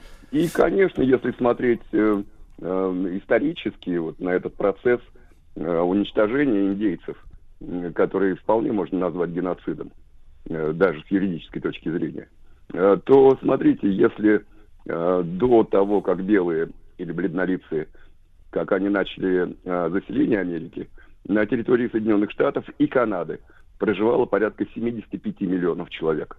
Естественно, все были индейцы. Сейчас на территории Соединенных Штатов, как я вам уже сказал, полтора процента, 5 миллионов. Куда, куда они делись? Геноцид, да. Но э, вы знаете, все-таки, э, поскольку статистики не было в то время, когда белые начали э, заселять Северную Америку, то, конечно, в оценке того, э, сколько миллионов индейцев было уничтожено, они разнятся. Э, Минимальная оценка 6 миллионов. Максимальная 102 112. Я думаю, что 112 миллионов это слишком много, но где-то, видимо, посередине, между 6 миллионами и 112 миллионами э, индейцев, скорее всего, было действительно реально уничтожено. Александр Николаевич, а вот каким, ну, скажем так, каким э, объяснением, да, самим себе пользовались э, э, геноцидчики? Ну, то есть, почему они себе позволяли уничтожать индейцев? Ну, ведь для человека, да, э, ну, не свойственно быть такими э, жестокими, да, надо объяснить, почему ты уничтожаешь, да, э, других людей. Как они себе объясняли, что индейцы это, ну, в принципе, недостойны жить здесь? Эм, Потому что они за людей не, не- не считались. Э, Потому что на самом деле, вы знаете, индейцы стали гражданами Соединенных Штатов только в 1925 году. А до этого просто они, ну, собственно, как чернокожие население, как рабы, э, они не, не считались human beings, э, человеками. Поэтому, когда белые начали заселять Северную Америку, в большей степени, конечно, Соединенные Штаты нынешние, чем Канаду, то земля благословенная, климат замечательный, особенно для сельского хозяйства. Вот, скажем, город Вашингтон, округ Колумбия, столица, находится на одной широте с Ашхабадом. Вы представляете, и а Вашингтон это еще не американский юг. все было замечательно, только какие-то тут непонятные краснокожие водятся. Э, Для того, чтобы их уничтожить, их нужно расчеловечить. Э, Значит, ну что, э, пусть живут там, где могут жить. Э, Правом обладания землей они не пользуются, э, согласно американским законам. Э, Нынешние, конечно, уже другие, более гуманные законы. Поэтому, ну, ну что, если они мешают, если они, тем более, что ведь индейские войны были, даже такой устойчивый термин есть индейские войны, было в порядке вещей, вы знаете, когда одно какое-то индейское племя истребляет другое, и этому индейскому племени помогают поселенцы. Помогают оружием, помогают тем, что тоже в- э, с каким-то одним индейским племенем выступают против каких-то других. Очень какая-то знакомая ситуация, да? Ну, весьма, конечно. И потом, когда мы говорим про геноцид, все-таки это ведь не просто истребление. А, э- Это не просто истребление какое-то чисто физическое, э, там, при помощи оружия и так далее. А, У индейцев э, совсем другой был иммунитет. Э, Когда европейцы приехали и завезли свои болезни, э, то все-таки, вспомните, даже в средние века все эти эпидемии чумы, оспы и так далее э, на территории Европы. Но, тем не менее, иммунитет какой-то вырабатывался. А когда европейские болезни привезли в Америку, э, то это было просто, просто косило, косили эпидемии населения местное. А, а при- поселенцы это прекрасно понимали, поэтому это исторический факт, что, например, индейцам раздавались э, какие-то одеяла, зараженные какими-то инфекционными болезнями. Э, в- это действительно исторический факт высказывания э, хороший индейец, мертвый индейец. А Когда, например... Ну, видимо, э, только единственное, что, наверное, такого количества биолабораторий по, в окрестностях индейских племен не было, как сегодня. Да, конечно, это уже был бы, конечно, за, за предел. А, а Потом посмотрите сознательное истребление э, бизонов, например, тех же самых, а, которые, ну, в общем-то, бизон это восхитительное животное само по себе. Мясо восхитительное, намного вкуснее, например, чем, чем просто говядина. Но в- жили за счет бизонов э, сотни лет индейцы. А если э, ориентировочно было порядка 25-30 миллионов бизонов, э, то к началу 20 века э, именно из истребления бизонов э, а их осталось порядка одной тысячи. Ой. Э, Сейчас, да, сейчас, правда, э, значительно больше бизонов. Они плодятся, как кролики. Э, Вот. Э, А, а еще одна деталь. Посмотрите, ведь, собственно, как и у народов русского севера, у некоторых народов, у них э, какого-то фермента не хватает в крови, который алкоголь расщепляет. А То, то же самое было с индейцами, когда их откровенно совершенно огненной водой спаивали. А, Ну, это продолжается на самом деле, ну, вы знаете, вот эта вот диспропорция, э, э, даже, например, средней продолжительности жизни э, среди э, всего американского населения и среди, э, да, и среди индейцев. Вот если о с- средней продолжительной жизни, э, я не говорю, э, нет, не совсем средней продолжительности, средний возраст американского населения 37 лет, то у индейцев 29. А, Александр то Николаевич, Александр Николаевич, Да, а да. возвращаясь к Леонарду Пелтиеру, вот вы говорите, что индейцы разобщены, более 500 э, народов, и наши это называют как племен, да? Э, Да, вот, да. э, Но, тем не менее, ему, почему он так вот, его так упаковали в тюрягу-то? Я так понимаю, что он нашел какой-то ключик к объединению индейцев, или я не прав? Ну, конечно, он был активистом индийского движения. В 1972 году был одним из э, организаторов марша на Вашингтон, э, который назвали э, дорогой нарушенных договоров. И, конечно, конечно, это была реальная угроза, что все-таки какая-то консолидация индийского населения будет происходить. А 72 год, это период Никсона, это период, когда Америка по уши влезала и влезла, не просто в, во Вьетнам, но и в Лаос, и в Камбоджу и так далее. То есть это была реальная угроза. А Объединение индийского населения было реальной угрозой для политического класса Соединенных Штатов. Ну а дальше Сергей все-таки сам-то Пелтиер такая личность неоднозначная. Э, Да, конечно, мы с вами прекрасно помним, э, благодаря нашему советскому детству, э, э, что даже э, был советский комитет в защиту Пелтиера. Велихов Евгений, академик его возглавлял. А, Ну, э, кстати, э, Пелтьера поддерживали не только в Советском Союзе, э, тот же самый Европарламент его поддерживал, шесть раз его выдвигали на Нобелевскую премию мира. Но все-таки, знаете, как юрист должен вам сказать, Так. что оснований для того, чтобы его упаковать, было много. С чего все началось и чем все закончилось? А, На территорию одной из индийских резерваций, где, э, где жил Пелтиер, заехала машина с двумя ФБРовцами. Ага. Они искали конкретного парня, Джимми Орел, Да. а, который украл пару сапог. То есть началось на самом деле вот с какой-то мелочи. Но не а, Пелтиер и- украл сапоги. Пелтьер не украл сапоги, это правда.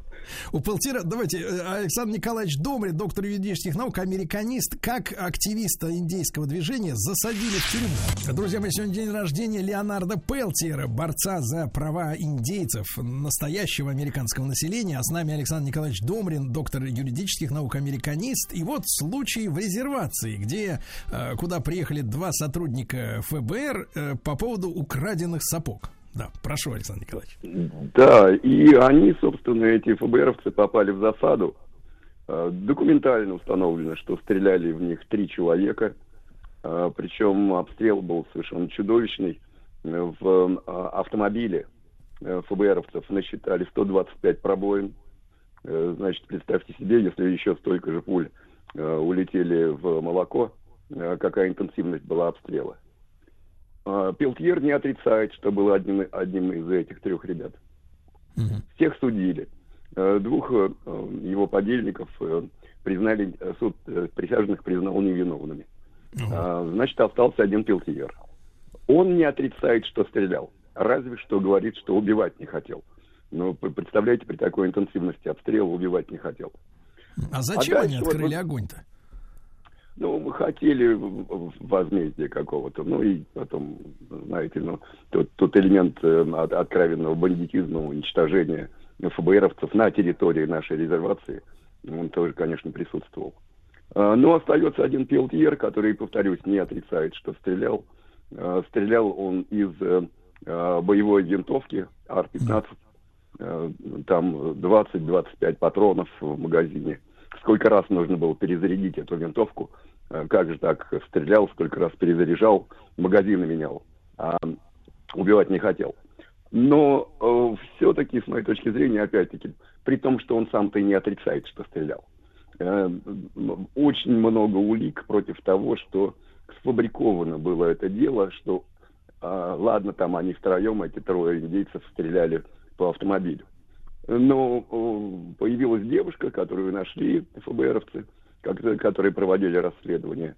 Э, Девушку, как сейчас помню, звали Мертл э, Бедный Медведь.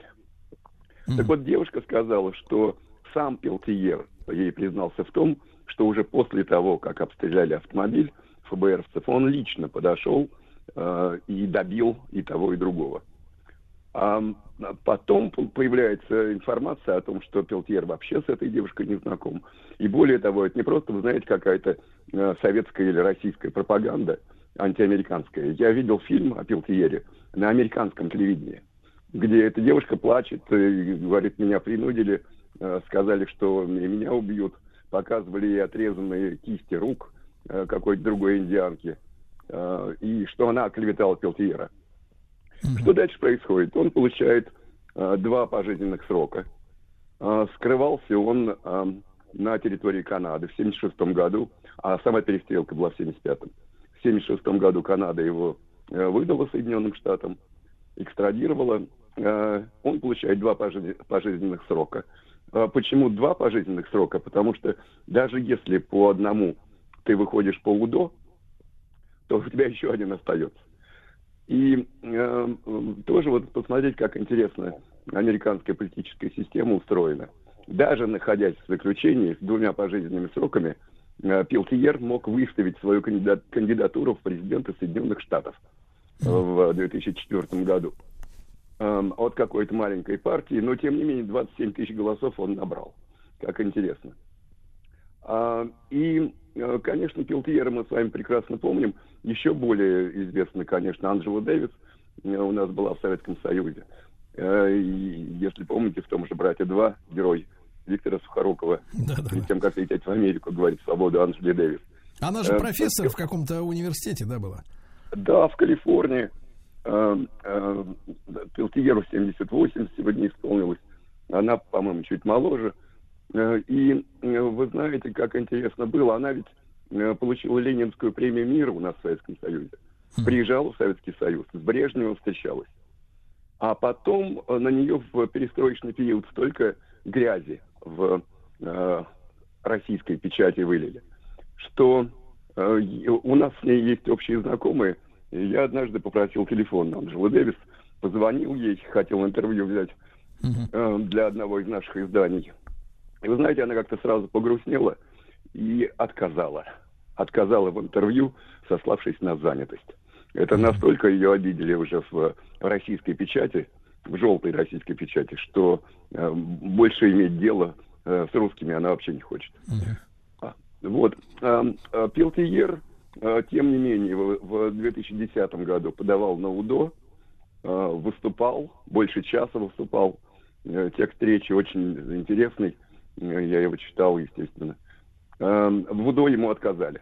В следующий раз он может опять подавать на УДО э, в 2024 году, совсем скоро.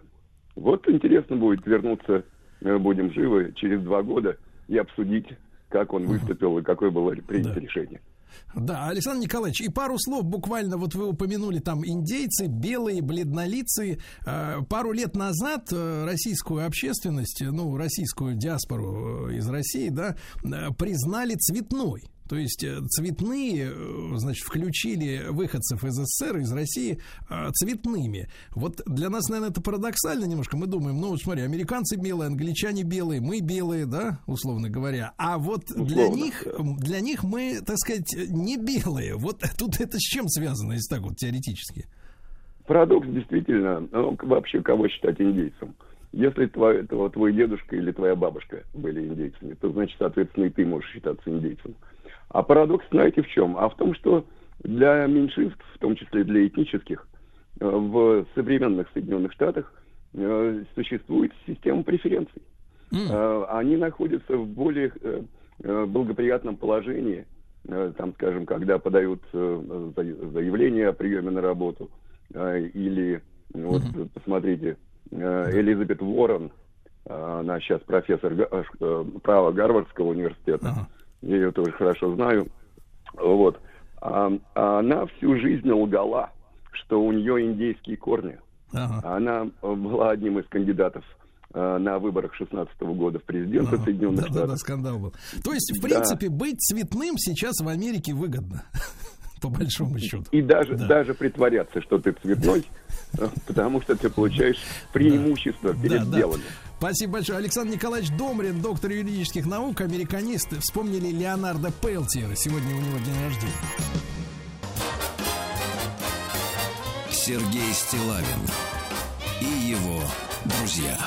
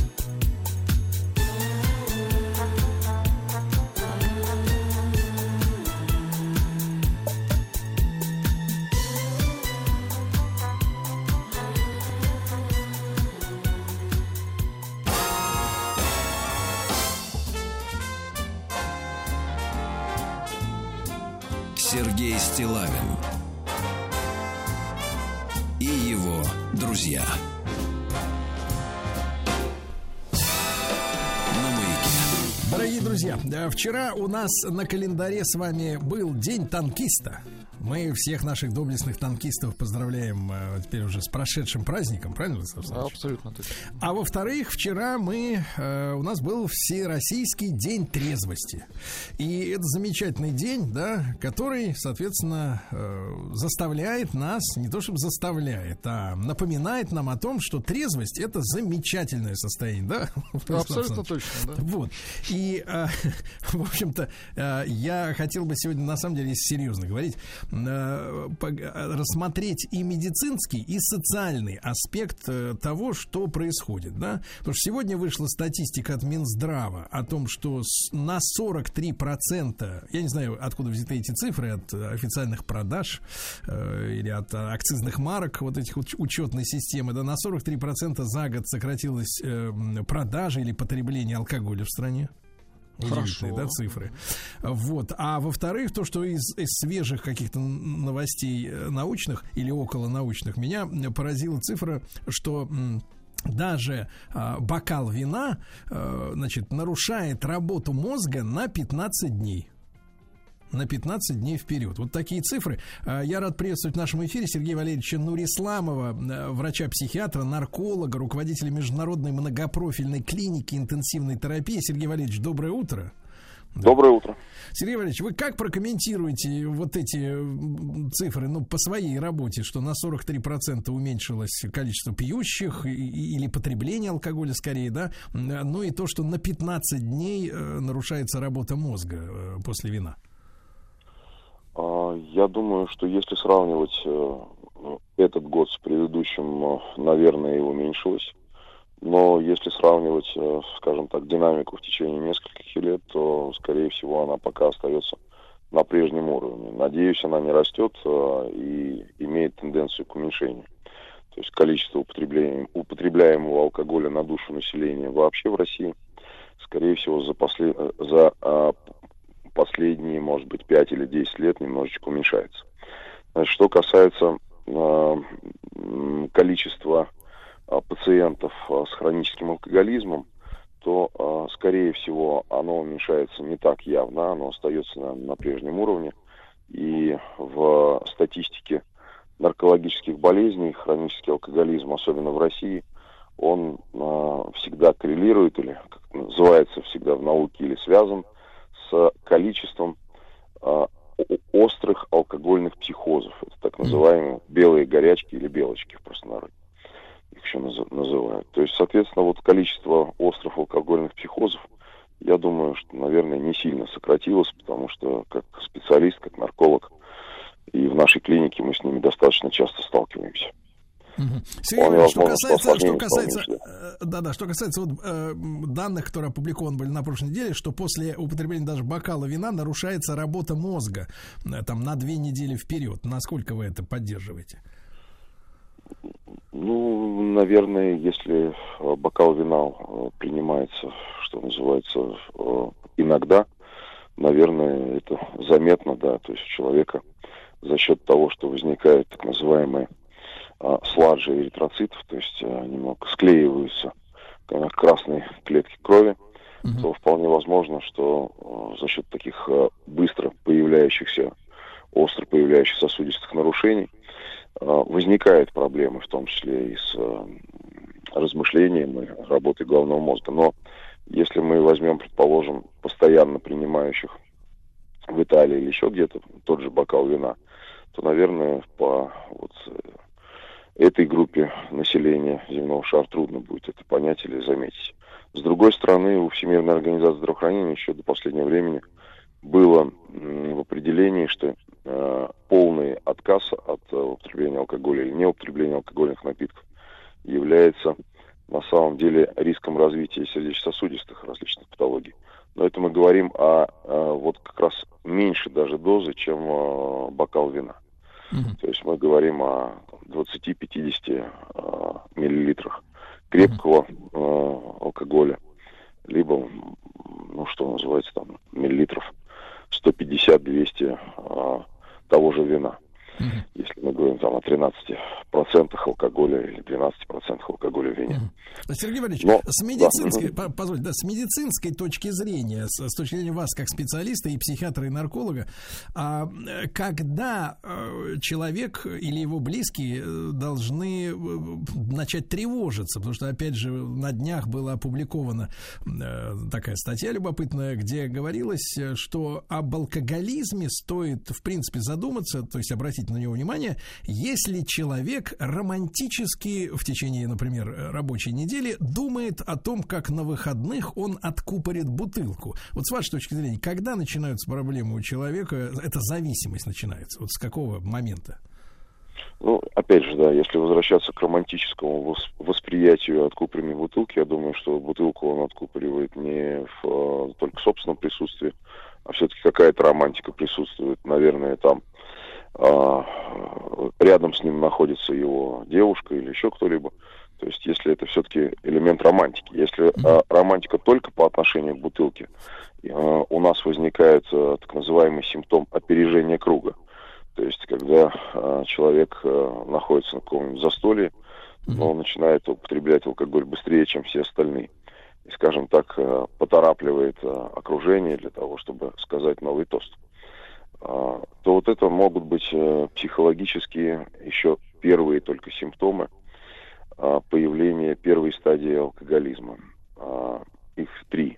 Ну, Кто-то еще рассматривает четвертую стадию, но обычно их три. А если это э, бытовое пьянство, то а, да, человек может на выходных откупорить эту бутылку. А, Может быть, он ее там, попотягивает, э, но, предположим, этой бутылкой или, или даже не до конца ее допивая и ограничится. А, Но это еще не алкоголизм. Мы это называем в наркологии бытовым пьянством. А э, когда э, родственникам пациента уже в такой ситуации бить тревогу, когда возникают эти симптомы напряжения круга, когда возникают тяжелые симптомы опьянения, когда человек увели- увеличивает количество выпитого, и на следующий день у него сильно болит голова, и это повторяется из раза к разу, э, и может быть на каждые выходные, а особенно начинают уже видеть проблемы родственники, когда а, пациент начинает опохмеляться. С момента опохмеления возникает вторая, вторая стадия алкоголизма. Сергей Валерьевич, вы упомянули такую стадию, как бытовое пьянство. А насколько, с вашей точки зрения, так вот оценочно, да, а, оно, э, на сколько процентов, не знаю, э, шансов, э, сколько, чтобы бытовое пьянство уже переросло в алкоголизм, или это действительно лишь промежуточная стадия для вот тяжелых случаев в большинстве вариантов? Да, понял вас, но э, ваш вопрос. Э, На самом деле бытовое пьянство э, страдают все, кто принимает хотя бы ничтожную долю алкоголя, кто приним- принимает алкоголь вообще. То есть поэтому вот под ней э, сокрыты все э, нетрезвенники. Потому что если человек э, ведет трезвый образ жизни абсолютно, значит он не принимает алкоголь вообще, он занимается спортом, у него другие интересы, а, и он э, имеет полный отказ от алкоголя. Вот э, когда она перерастает э, в алкоголизм, и такие шансы, они не у всех, конечно же, алкоголиков э, на душу населения не так много, но вот ст- статистически достоверно сказать, сколько пациентов с алкоголизмом в первой стадии практически невозможно. Потому что здесь мы не, про- не проведем а, анализ, мы не всех увидим именно с их психологическими симптомами. А к э, наркологу попадают уже пациенты, которые э, входят в бо- начиная со второй стадии алкоголизма, даже, наверное, с середины ее, э, те пациенты, которые попадают в более тяжелые состояния, у которых запои трудно купировать, они не могут э, из этих запоев выйти и отказаться от употребления алкоголя, и обращаются к врачам-наркологам, к психиатрам, Э, к медицинским работникам, к медсестрам, фельдшерам для того, чтобы им помогли с помощью капельниц, внутривенных вливаний, э, выписали каких-либо препаратов для того, чтобы остановиться в употреблении алкоголя. Э, вот если говорить о таком количестве, о количестве пациентов именно с более тяжелой стадией алкоголизма, ну, может быть, от общей, общего как бы населения, может быть, там процента 3,5-4 два с половиной, вот в зависимости от а, того, Я среди понял. женщин. Сергей Валерьевич, а как вы оцениваете... меньше, среди мужчин больше. Да-да, к- как вы оцениваете количество трезвенников э, среди взрослого населения, там 18 плюс, условно говоря, не попадались ли вам такие данные? Ну, я думаю, что трезвенников э, среди 18 плюс все равно много, и полных трезвенников, наверное, э, процентов 7-8, наверное, есть точно, потому что это те люди, которые по каким-то причинам не принимают алкоголь, э, кто-то, может быть, силу э, непереносимости алкоголя, э, у кого-то отказ в связи с тем, что занимаются спортом или здоровым образом жизни. И сейчас процент трезвенников растет, поэтому, в принципе, идея, ам, идея э, трезвенного образа жизни, а, спортивного образа жизни, м, связанного с, со здоровьем, со здоровым образом жизни, она очень важна.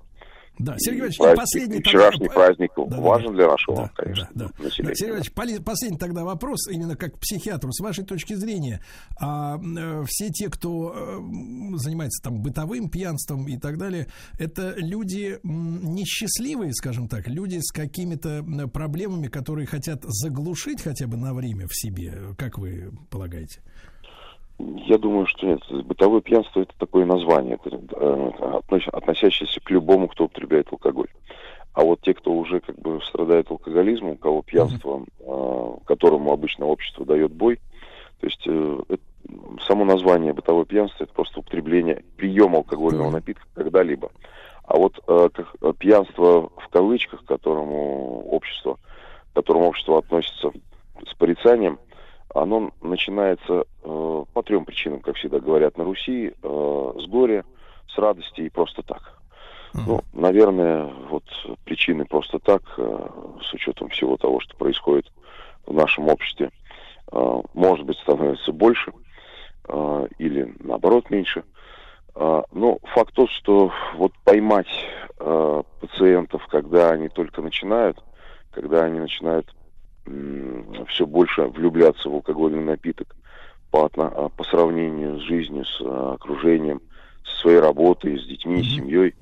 А, И когда перевешивает алкогольный напиток, вот в этот момент бы, если э, находились бы рядом специалисты в области психологии, социологии, специалисты, которые могли вовремя подправить эту ситуацию, конечно, это было бы очень серьезно. Это было Да, бы Сергей Валерьевич, огромное спасибо. Вот давайте притормозим как раз на слове социология. Да, Сергей Валерьевич Нурисламов, врач-психиатр, нарколог, руководитель международной многопрофильной клиники интенсивной терапии. И как раз я пригласил сегодня к нашему разговору Александра Борисовича Синельникова, профессора кафедры социологии семьи и демографии социологического факультета МГУ, доктора социологических наук. Александр Борисович, доброе утро.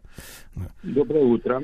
Александр Борисович, ну вот если говорить о вчерашнем дне трезвости, да, всероссийском, с вашей точки зрения, вот э, социальные причины, которые э, человеку мешают э, быть трезвым, какие, как вы анализируете? Как- какие мешают? Да. Знаете, я бы ска- сказал скорее, какие мешают быть пьяным. Давайте. Вот, а, какие мешают быть пьяным. Вот в начале вот передачи, вот, э, ну, буквально несколько минут назад, мы слышали, что э, у нас в России сокращается потребление алкоголя на душу населения. Да, так На самом сообщил. деле эта тенденция наблюдается уже лет 15, если не больше. И одна из причин это всеобщая, э, так сказать, а- автомобилизация. Что сейчас огромное количество людей почти постоянно находятся за рулем и поэтому пить не могут. Ну, другая причина то, что вот в отличие от советского времени, а, сейчас а, очень легко потерять работу из-за пьянства. Да. И люди этого, э, люди этого боятся. Люди этого боятся. И, кстати, вот уменьшение потребления алкоголя, оно довольно положительно сказалось на демографии. Вот период с 2003 по 2019 год в стране ведь продолжительность жизни увеличивалась. Собственно говоря, пока не началась эпидемия ковида, Да. э, которая, в общем, повысила смертность, До этого, э, вот, в течение, значит, 16 лет, с 2003 по 2019 год, продолжительность жизни на 8 лет увеличилась. То есть каждые два года на год. Это очень много.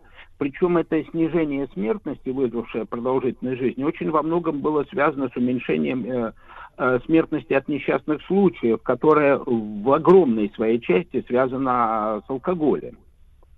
Вот. Так, э, есть и другие последствия алкоголя, к сожалению, они, к сожалению, вот они, эти последствия, э, значит, э, они, тут не такая радужная динамика. Так, так, так. Пьянство часто бывает причиной разводов. У нас в стране вообще сейчас, э, ну, порядка 60 и даже более процентов браков заканчивается разводами. Конечно, это по разным причинам происходит. А, Но Александр Борисович, много- сразу в проброс вопрос. А В течение какого срока после ЗАГСа, э, так сказать, развод наступает? Вот у этих 60%. Средняя продолжительность расторгнутого брака, как то ни странно, весьма велика, около 10 лет. М. Но это не значит, что именно на десятый год э, совместной жизни приходится пик разводов. Такая средняя, это, извините меня, отчет типа средней температуры по больнице, потому что вероятность развода максимальная на третьем году брака, потом она понемногу начинает снижаться, но очень медленно снижается, нужно лет 10, чтобы она снизилась в два раза. Она опять несколько повышается после 20 лет брака, когда дети уже взрослые не удерживают родителей вместе, ну а в среднем действительно получается что-то порядка 10 лет. Александр Борисович, а вот эта причина развода пьянства, этот алкоголизм э, или так вы- выпивание, тяга к вину, к водке э, развивается в семье э, с социологической точки зрения по какой причине? Ну, понимаете, тут вообще-то довольно сложная ситуация, потому что чаще всего э, причин распада каждой конкретной семьи несколько. Вот, кстати, что интересно, вот фонд общественного мнения, ФОМ, это один из э, главных социологических центров страны, он недавно опубликовал э, данные вот своего исследования о том, какие причины разводов население считает весомыми, то есть уважительными. Ну и выяснилось, что пьянство считают уважительным 63%. Причем этот процент поднялся несколько по сравнению с предыдущим таким же опросом, который был 10 лет назад, тоже ФОМ проводил. Вот. То, что процент, э, что пьянство стало считаться более уважительной причиной разводов, чем 10 лет назад, это указывает на то, что степень терпимости к пьянству в нашем обществе уменьшается. Это, кстати, может быть и причи- одной из причин уменьшения э, потребления алкоголя, помимо того, что я называл раньше. Ну, надо сказать, что уменьшаться, уменьш... э, ну, вот, э, ну, что шесть- эти самые 63% это третье место по важности. Вот а, там выше стоят только еще две причины. Это психологическое давление со стороны супруга или супруги. Вот, а, ну, кстати, оно очень часто бывает, что когда муж пьет, а жена на него давит, чтобы он перестал пить. Или, может быть, она на него давит и по каким-то другим совершенно причинам, но он, что вот если она на него сильно давит, даже... А он э, ослабляет ну, давление, да. не может пить с горя в этом случае. А, и, кстати, причина развода может быть не только потому, что жена не терпит мужа пьяница, а потому, что он хочет от нее уйти, чтобы никто не мешал ему пить. Это тоже. А на первом месте, Александр Борисович, какая А на причина? первом месте а, рукоприкладство, то есть физическое насилие, это 73%. Кстати, оно в большинстве случаев тоже связано с пьянством. Понимаю. Вот, Понимаю. так что, в общем, э, то, что у нас все-таки уменьшается потребление алкоголя на душу населения, это на самом деле хороший признак. Да. Александр Борисович, ну, огромное спасибо вам за то, что вы были сегодня с нами. Буду рад новым, новым встречам. Александр Борисович Синельников, э, профессор кафедры социологии семьи и демографии социали- социологического факультета МГУ, доктор социологических наук. Вчера Россия, э, так сказать, в России был Всероссийский день трезвости, товарищи, с чем вас и поздравляю.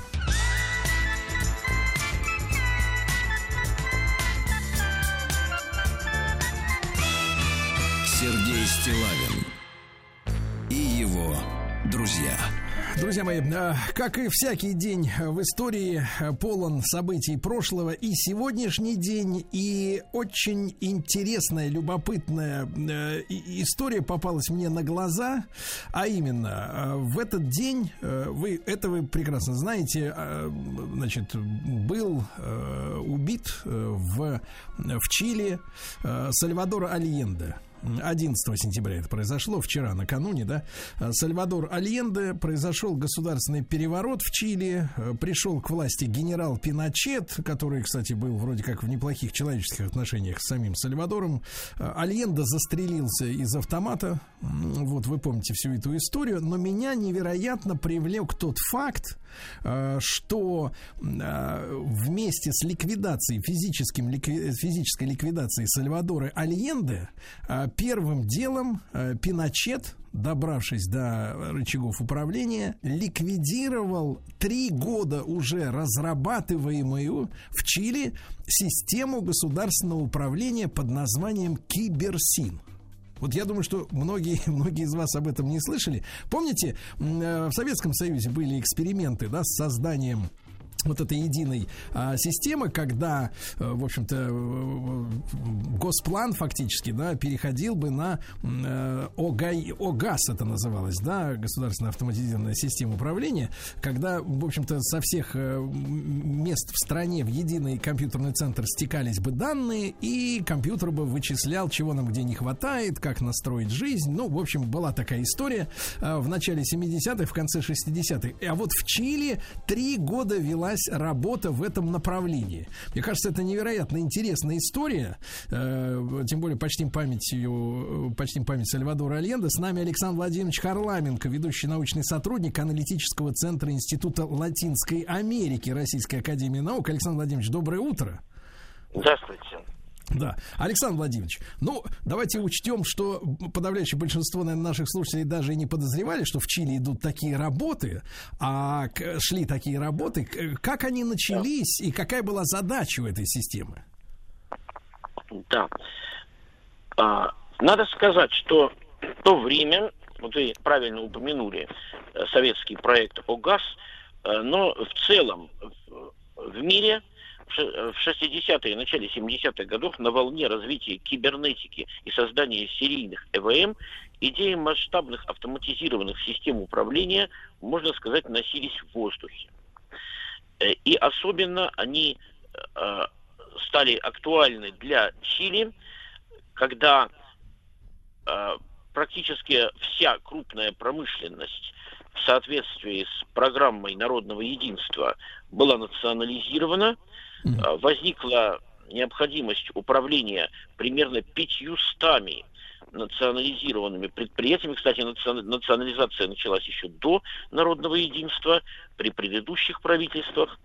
Э, Госсектор был очень объемный.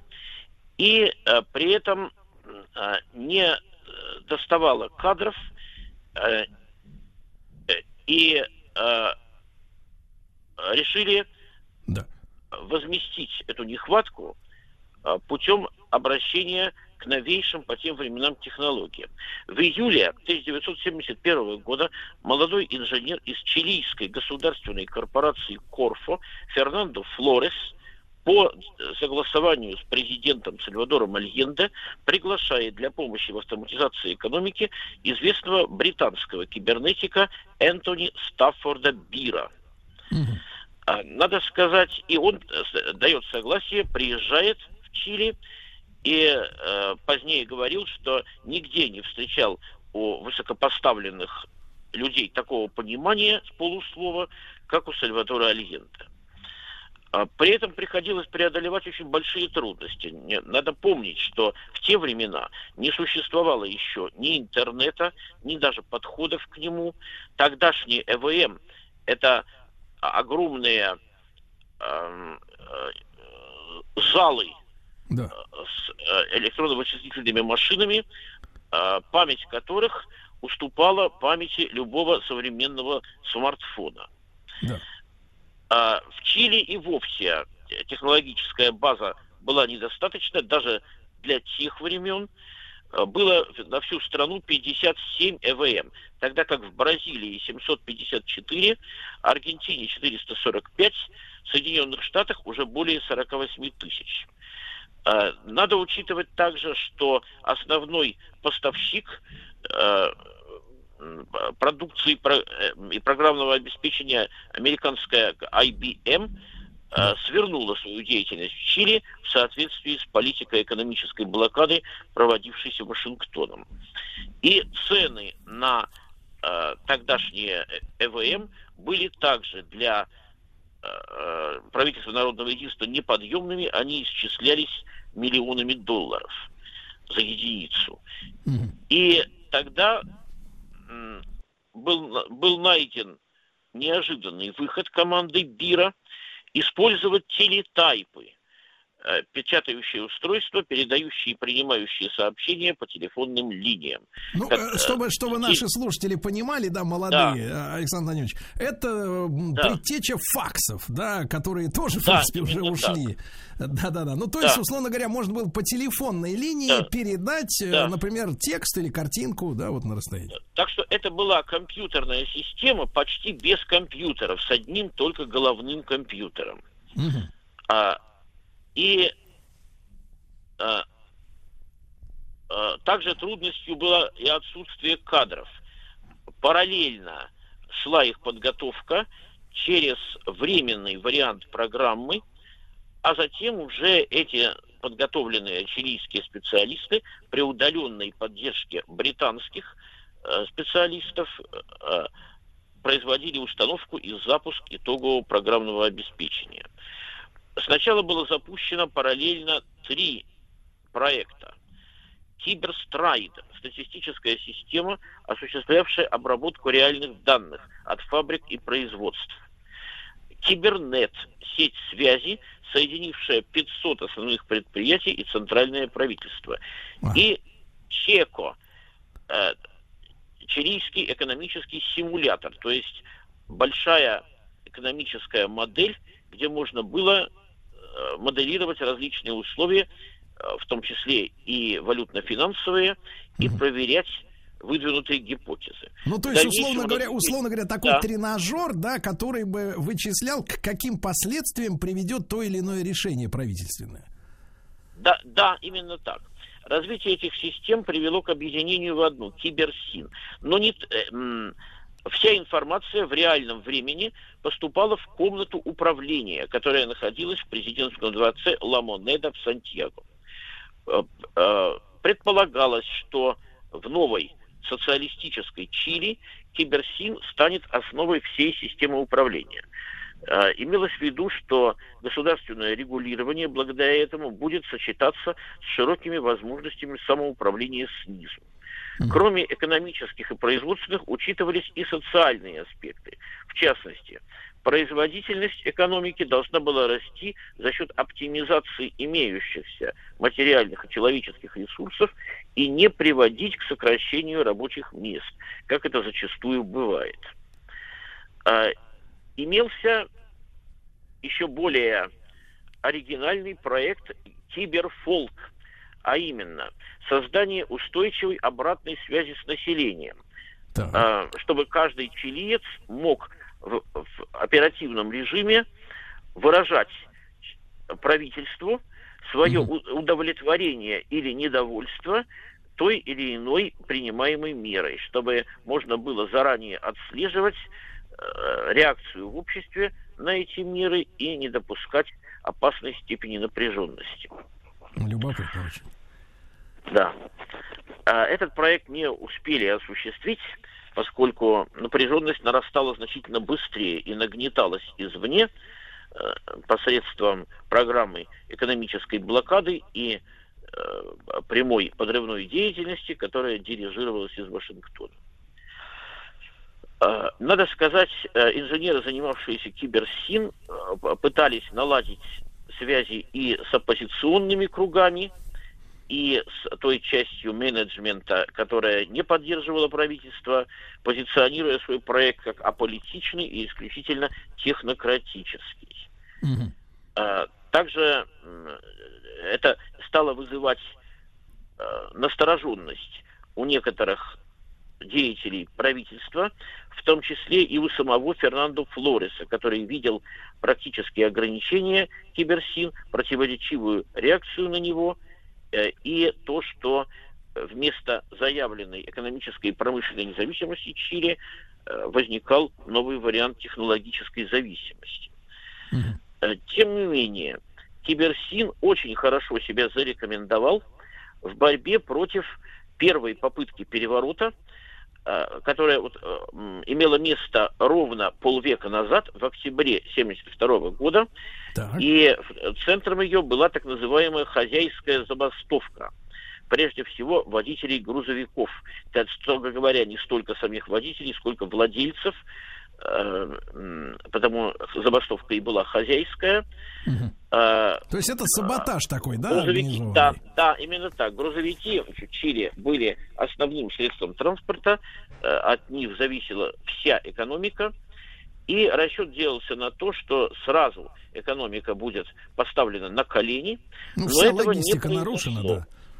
Да, Да-да. потому что благодаря киберсину Да, э, правительство могло оперативно связываться да. э, с поддерживавшими э, его рабочими и специалистами, находить И, и и, э, порванные цепочки восстанавливаются. Александр Владимирович Харламенко сегодня с нами. Мы говорим о системе Киберсин в Чили. Друзья э, мои, итак, сегодня с нами Александр Владимирович Харламенко, ведущий научный сотрудник аналитического центра Института Латинской Америки Российской Академии Наук. Э, Сегодня мы знакомимся с системой Киберсин, которую развивал Сальвадор Альенде в Чили вплоть до своей гибели. Она произошла, к сожалению, он застрелился 11 сентября, то есть накануне в 1973 году, 49 лет тому назад. И эта система должна была помочь управлять государству 500 э, предприятий, которые незадолго до этого были национализированы.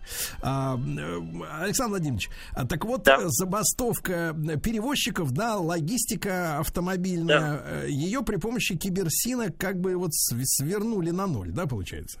Но, во всяком случае, удалось справиться с ситуацией. Все возникающие на производствах проблемы передавались в координационный центр, откуда а, транслировались все принимаемые решения, проблемы решались оперативно, через кибернет искали и распределяли сырье, запасные части, а, имевшиеся в распоряжении а, правительства грузовой транспорт, сообщали о блокированных дорогах, организовывали ремонт техники. Оказалось возможным несколькими сотнями грузовиков, оставшимися верными правительству, э, выполнять практически тот объем работ, который раньше выполнялся несколькими тысячами. То есть обнаружилась, кроме всего прочего, э, избыточность и малоэффективность существовавшей ранее рыночной системы э, в этой отрасли. Да. А, За заслуги в преодолении Октябрьского кризиса 29-летний Фернандо Флорес был назначен министром финансов. Мгм.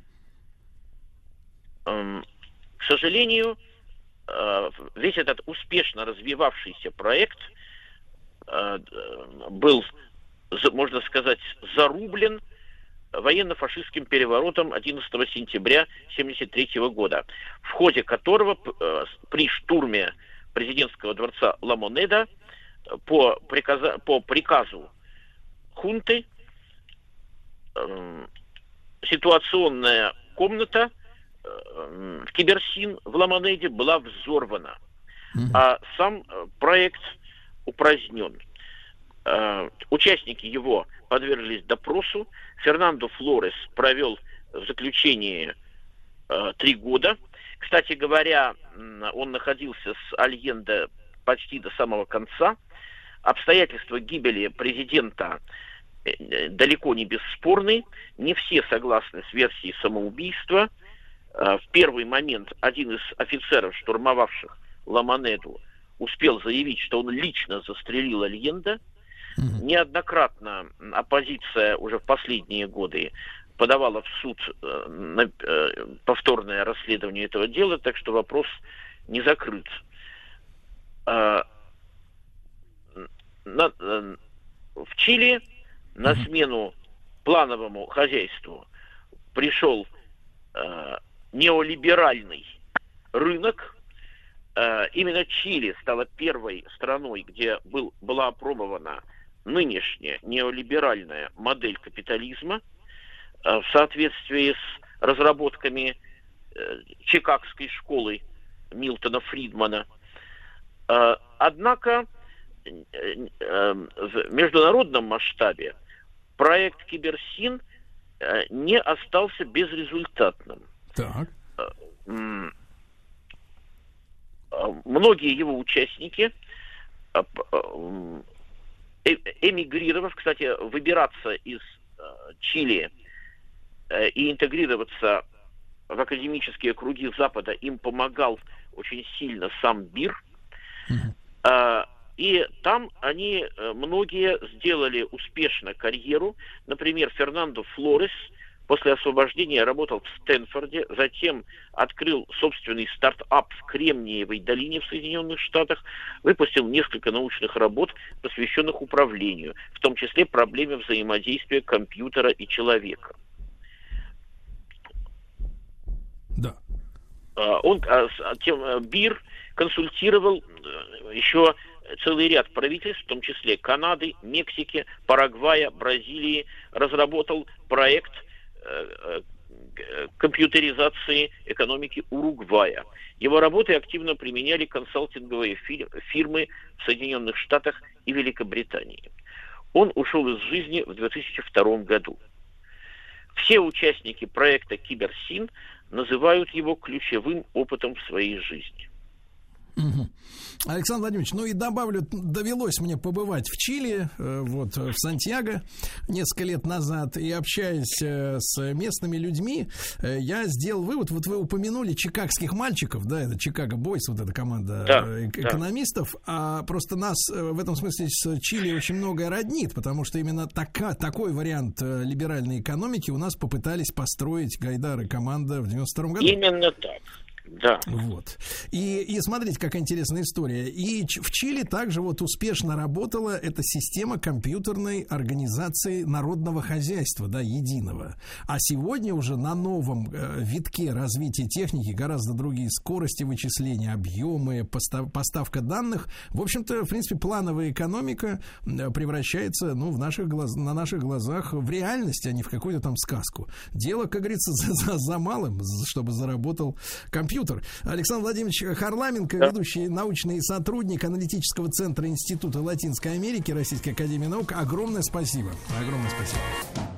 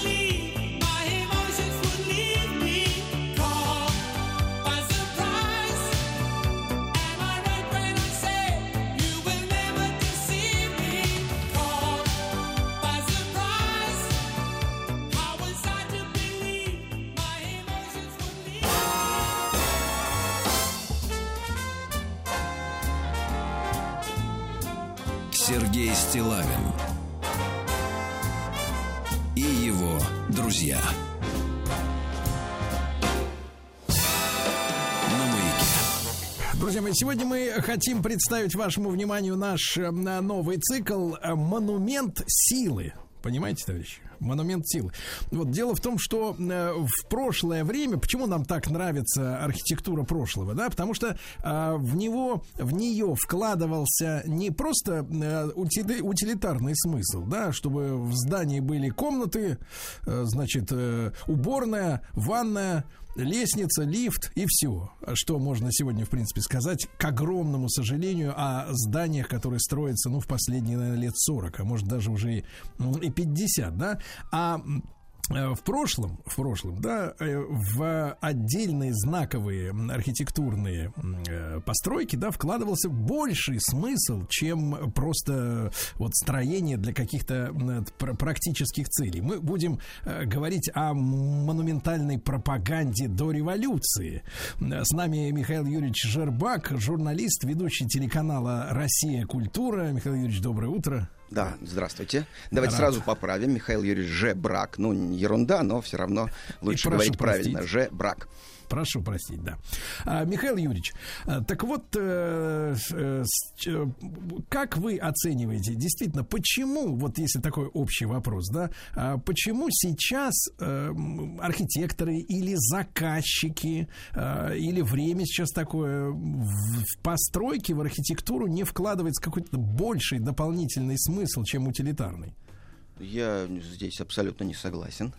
Мне кажется, что как раз 20 век — это соединение идеологии со всем, э, в том числе и с архитектурой, прежде с архитектурой, потому что архитектура самый социальный вид искусства. Можно стихи, музыку писать в стол, строить в стол нельзя. У нас было поколение бумажных архитекторов, но это конец 70-х, 80-е годы, насколько я понимаю, когда они участвовали в конкурсах, побеждали, но ничего не строили, кроме бетонных коробок. Но, тем не менее, вокзалы, э, райкомы, театры, музеи. Это была знаковая архитектура, кому-то удавалось ее строить, и она была яркая. Как раз вот в 20 веке архитектура очень сильно отзывается на веяние времени, и более того, если брать прямо по десятилетиям, условно, конечно, э, то меняются стили нулевые, э, до э, нулевых годов, да, 19 век, это русский стиль, это очень патриотично, это исторично. Во всем мире русский, ну, извините, во всем мире историзм, но у французов это мушкетер со шпагами, у скандинавов это викинги с топорами, а у нас это Боярская Русь, поэтому русский стиль а, обращенный к 17 он прежде всего к 17 веку, русская узорочек, окошники, наличники, все очень пестренько расписано, вот, и почти все общественные здания, ну, в частности, в Москве, строятся в русском стиле. Затем э, в больницах, э, в музеях иногда, в школах русский стиль остается, но нулевые годы это модерн. Это богатство, это раскованность, это какой-то глоток свободы. И понятно, что строят в любом стиле. И классицизм никуда не девался. Хочешь, тебе сделают готику, мир релиз, да, ЦУМ. Но, тем не менее, самый модный стиль для особняков, для торговых домов, куда люди должны пойти, да, для доходных домов, это модерн. Нулевые, э, десятые годы.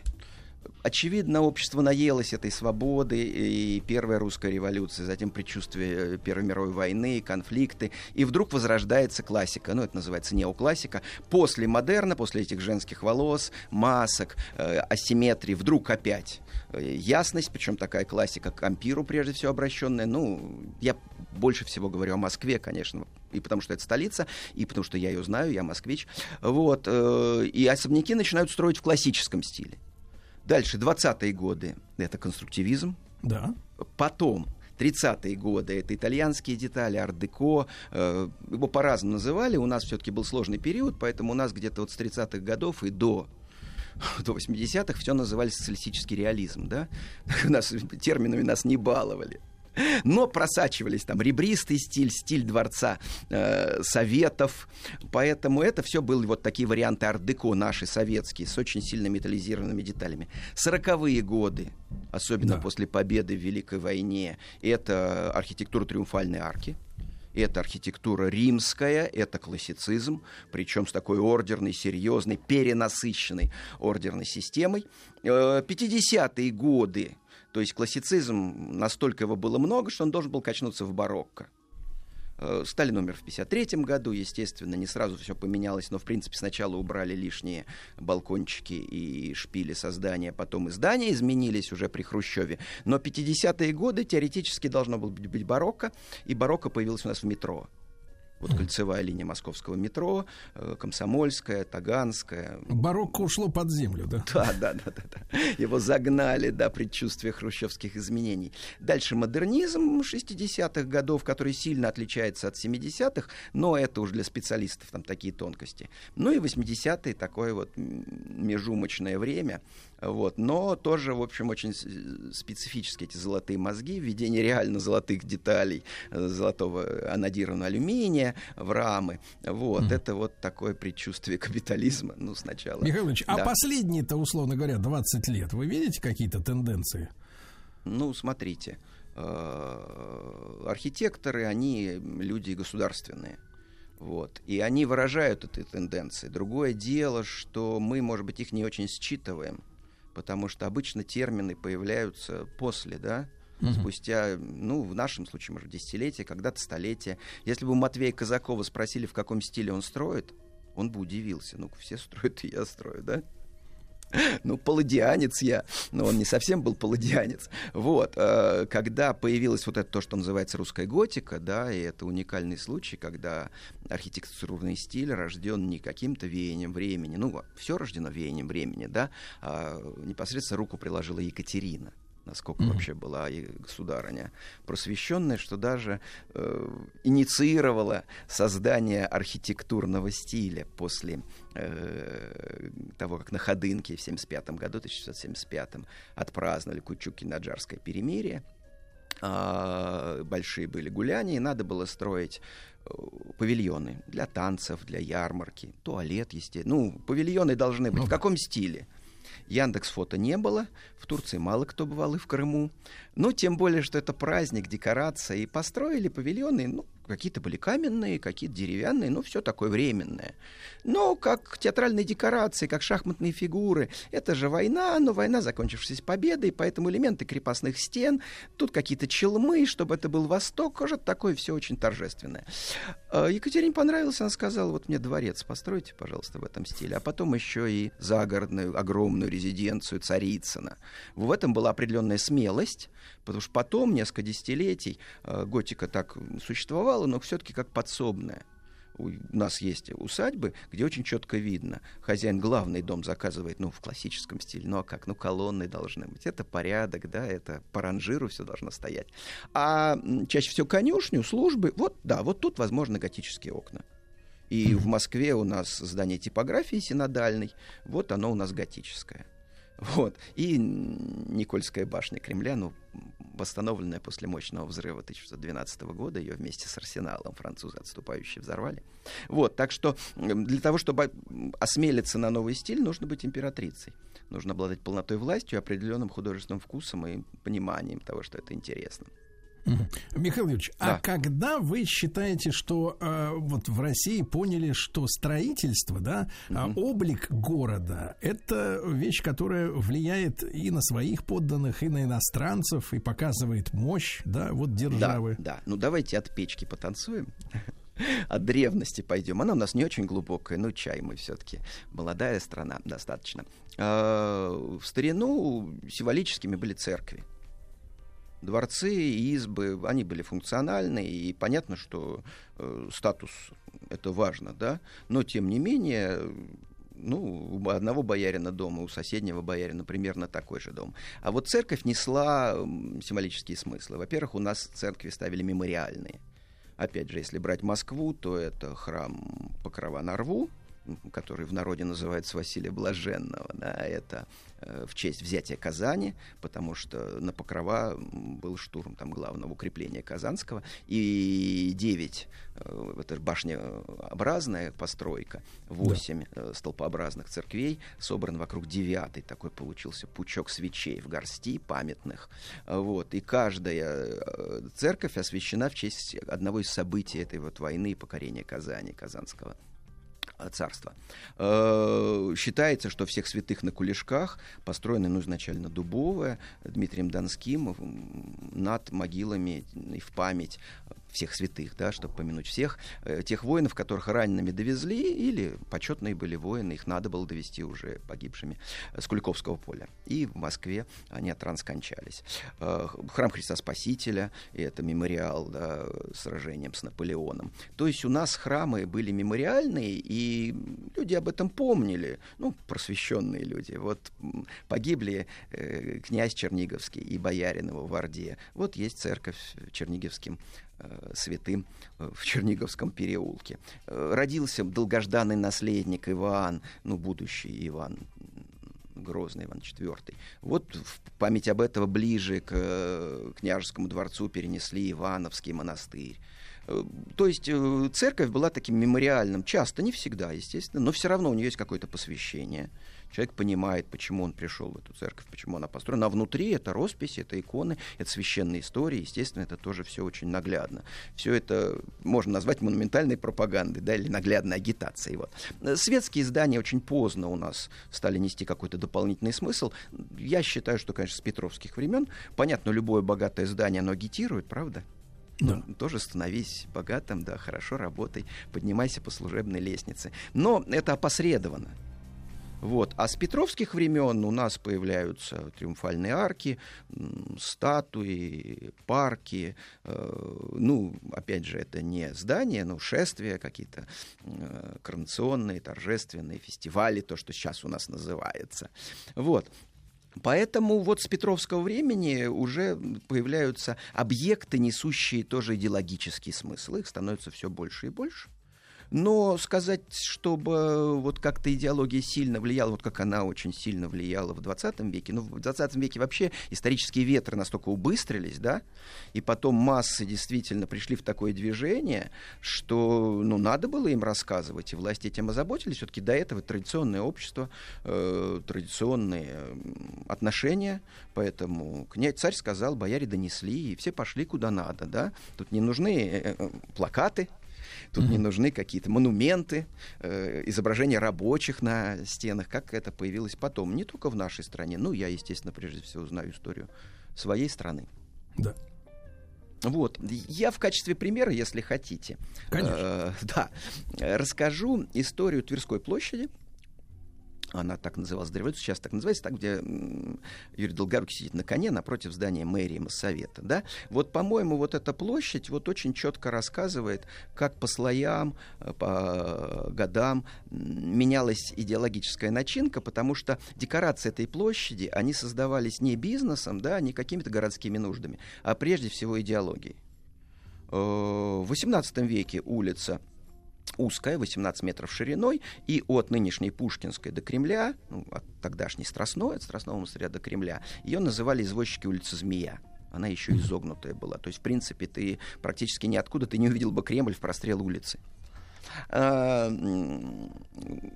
Матвей Казаков для Чернышова, князя э, и графа, извините, строит дворец, он исполняет должность московского генерал-губернатора, э, по дела, э, отпросился в отпуск, поехал в имение, заболел по дороге, простыл и умер. Ай-яй-яй. Ну, да, надо было оставаться на рабочем месте. Шучу, естественно. Вот, и через два, по-моему, года после его смерти э, э, московские власти выкупают дворец для того, чтобы там всегда была резиденция московского генерал-губернатора. Удобно, вот уже привычно. Нормально. По, зак- по закону напротив дворца генерал-губернатора надо ежедневно разводить караул, такой парадик делать, ну и флаг, наверное, поднимать. Вот. Там, где была площадь, там было э, владение э, князей Долгоруких. Вот как история поменялась. Сейчас там стоит памятник Долгорукому. Вот. э, владение выкупили. Екатерина не очень любила э, вот все эти военную муштру. Воевала, когда нужно было, отвечала. Но вот помните такой давайте, анекдот. Э, она хотела дать аудиенцию э, адмиралу, который выиграл в сражении. Ее предупредили, что он человек совершенно не светский, не придворный, ну и что? Но он матершинник. Она говорит, ну, это герой России, я хочу с ним общаться, я хочу дать аудиенцию. Адмирал предупредили, он пришел и сдерживался, но когда она попросила рассказать о сражении, он, конечно, увлекся. И стал рассказывать, как он и, туркам, раз, а они ему, а он все равно им в корму и так, и по полной, и вот так, и еще вот так. В какой-то момент он остановился, видит, что все молчат, краснеют. Екатерина говорит, продолжайте, продолжайте, адмирал. Я ваших морских терминов не разумею. Вот. А она военных терминов не очень разумела, поэтому приказала эту площадь как-то так э, забором обнести, обустроить, но, в общем, ничего на ней не делать. Ну, а Павел, естественно, э, муштра, это была очень важная часть социальной жизни, тут же устроили там плацпарад, и проводили, как и положено, естественно, разводы караулов. Э, В XIX веке напротив здания э, дворца Чернышова, который стал э, постоянной резиденцией генерал-губернаторов, построили полицейскую часть. У нас поли- полиция тогда совмещала функции и скорой помощи пожарных. Также там была каланча над полицейской частью. И дежурили фельдшер и повивальная бабка, чтобы оказать какую-то медицинскую помощь. Такая была первая скорая помощь. Вот и площадь.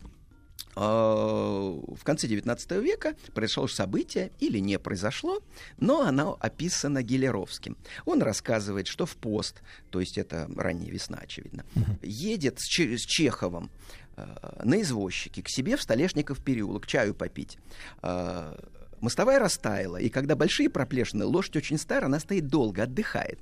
И он успел выскочить из пролетки, с извозчика соскочить и на Страстной площади у купца, который славился своими соленьями, купить моченый арбуз. Они едут, бумага промокла, руки заледенели. Гелеровский говорит, я его выброшу. А едут медленно. А, Чехов говорит, ну что выбрасывать, ну отдай кому-нибудь. А напротив генерал-губернаторского дворца стоит полицейский. Гелеровский его подзывает. Он был в шубе, но он занимался благотворительностью, и как чиновник э, без класса, ну, никто, но тем не менее, он был, имел право носить фуражку. Он был в фуражке и в шубе. Э, Полицейский подходит, козырнул.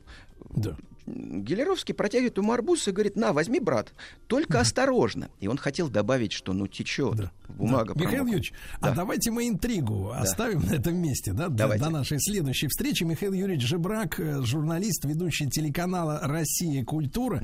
Мы сегодня говорим о монументальной пропаганде до революции. Ну и следующую нашу встречу тогда как раз начнем Да, с завершения продолжим эту арбузной историю. истории. Да. Спасибо.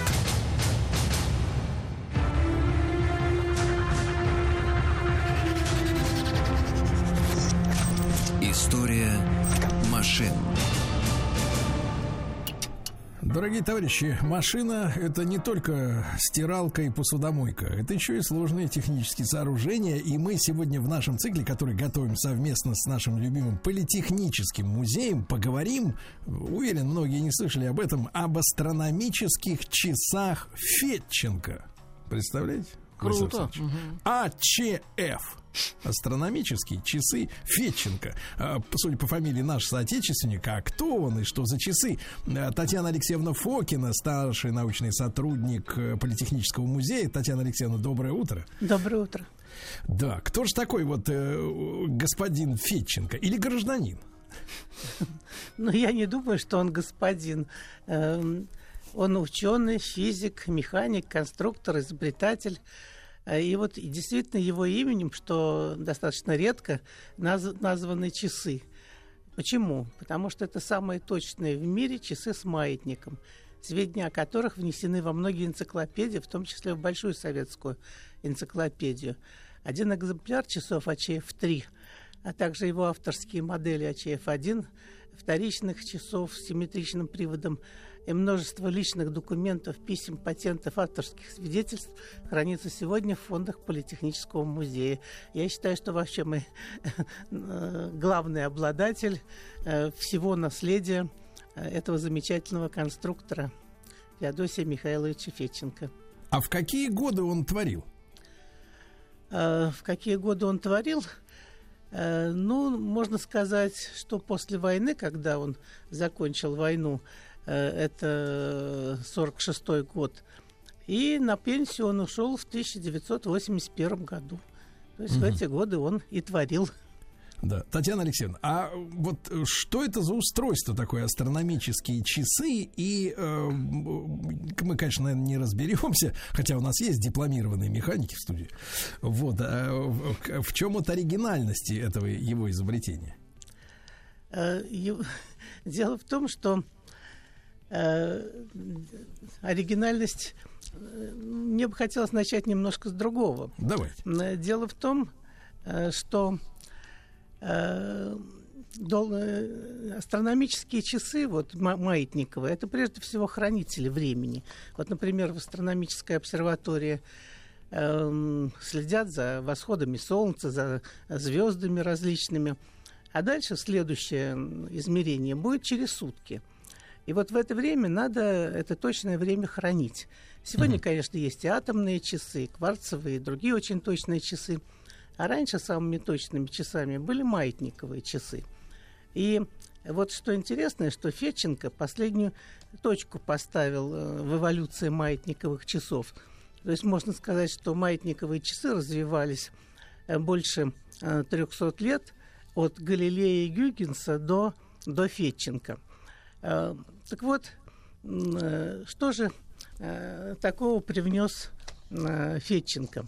Дело в том, что он заставил маятник часов колебаться по траектории, близкой к расчетной, то есть циклоиде. Причем, что самое интересное, об этом писал еще сам Христиан Гюгенс, один из создателей маятниковых часов. Но сам создать э, часы с, под- э, с подобным э, ходом и с подобной траекторией ма- маятника не смог. Вот. А вот э, э, это удалось благодаря изобретенному им специальному подвесу маятника, так называемому трехпружинному подвеса маятника. Там э, две коротких пружины по бокам и одна длинная в середине. И вот, э, Татьяна Алексеевна, да. а чтобы мы зрительно представили, вот вы говорите циклоид, да? А если бы, грубо говоря, к маятнику при, при, примотать скотчем маркер, да, и попробовать эту вот траекторию на бумаге э, обрисовать, на что это похоже? Эм, Ну, это говорят, что это э, центр тяжести колеса, когда он двиг- двигается по, дор- по дороге. Вот написывают эту траекторию циклоиду. Вот. Понимаю. Вот. Так что, э, но самое интересное, что Фетченко сам очень интересный человек. Да. Э, То есть у него судьба очень интересная. Э, Вот э, с чего э, началась его, это самое, можно сказать, карьера. Он был простым сельским учителем и в сельской бедной школе. И э, для того, чтобы детишкам объяснять законы физики, он сам делал всевозможные там... э, Наглядные на- пособия, Наглядные пособия, да. Потом в 1940 году его призвали в Красную армию. И попал он э, в часть под Львовом. И там его застала война. И вот э, он воевал, попал в, э, сначала служил, потом воевал, потом попал в плен, бежал из плена э, к своему, э, в, свою деревню, к отцу. Вот. Потом э, попал, когда пришли э, наши вот, э, на Украину, наши войска, он попал в Красную армию, в танковую часть. И и занимался, т- он был механиком точных приборов э, этой танко- танковой армии. И прошел э, с этой армией э, и Западную Европу, э, и Будапешт освобождал, и Прагу, и закончил войну э, в Японии. И вот в 1946 году, когда он вернулся, его направили, видно, уже заметили талантливого механика, вот он в танковой армии отличился, вот, направили его в Харьковский институт мероизмерительных приборов. И там через несколько лет он попал в лабораторию времени, перед которой была поставлена задача сделать маятниковые часы точнее, чем часы знаменитого английского часового мастера Шорта. Э, Вот. Причем эти часы Шорта, э, изобретенные в 1921 году, их у нас э, Полковская обсерватория за золото покупала. И англичане не разрешали к ним даже приближаться. Э, Ну, вот сами э, налаживали И у нас пытались разгадать секреты этого шорта. Были сделаны часы Кван, Кванберга, там из Полковской обсерватории он работал. Но все равно к эталону при- приблизиться не удалось. И вот перед Федченко поставили задачу, чтобы он Обскакать. сделал... Обскакать. Да. Вот. То есть, а вообще считалось, а часы шорта давали точность. Ну, можете себе представить, механические часы на одну секунду могли отстать или убежать вперед э, примерно за три года. Плюс-минус За три года? Плюс-минус одна секунда, да. И считалось, что маятниковые часы точнее сделать невозможно. И вот э, благодаря вот этому подвесу маятника, ну, еще много других изобретений сделал Федченко. Вот, э, его часы первые, Так. вот, которые он сделал еще в 1957 году, э, вот э, на порядок были точнее часов э, шорта. То есть на секунду они могли отстать ну, от 10 до 15 лет в зависимости от настройки, там, условий и так далее. Вот. Причем они были надежнее, точнее, экономичнее и так далее, и так далее. Татьяна Алексеевна, а вот почему важно очень э, вот эту малую погрешность достичь в отсчете времени? Но это очень важно. Э, Не случайно э, вот сегодня э, даже атомные часы, которые первые, ну, на секунду там чуть ли не за э, 300 тысяч лет там могли отставать или убегать вперед, а сегодня уже это миллионы лет. То есть, понимаете, это сумасшедшая точность нужна прежде всего ученым, как космонавтам. М, Вот, э, э, а вот Ну, сейчас- тем- я так понимаю, тем, кому он важна э, взаимосвязь, важна взаимосвязь между временем и скоростью, да? наверное, между временем и пространством. так? Мгм. Потому что вот что такое ГЛОНАСС? Это вот э, сейчас это наглядно все, все, все видно. То есть там тоже все эти системы спут- спутниковые, на них есть высокоточные э, атомные или там современные там, часы. И благодаря этому можно э, вот очень точно попадать в цель там, там, те- тем же оружием. А первые подобные часы хранители времени были востребованы э, ВВН моряками. Это вот морские хронометры. Вот в открытом море э, вот э, это был единственный способ определить э, географическую долготу. Вернее, были другие, более сложные, там по, по звездам э, и так далее. А вот так называемый метод перевозки часов, вот вы, ну, часы должны были быть очень точными.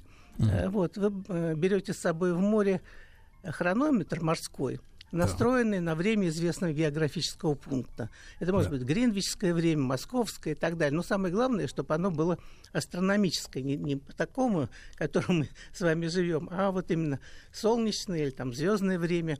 И вот вы с собой берете эти часы. И вас э, время показывает известная географическая долгота, например, московское время. На корабле, например, солнце в полдень, тень самая короткая, или там с восходом солнца определили по солнцу или там по звездам время, и сравнили с московским временем. Вот если один час это 15 градусов по долготе разница. Вот. И таким образом можно очень точно определять э, не только время, но и географические координаты. И вот то же самое, но э, балансовые час- часы, хронометры, они менее точные, чем маятниковые. И если есть возможность там использовать маятниковые часы, на корабле, к сожалению, нельзя использовать. Корабль качается, маятник остановится.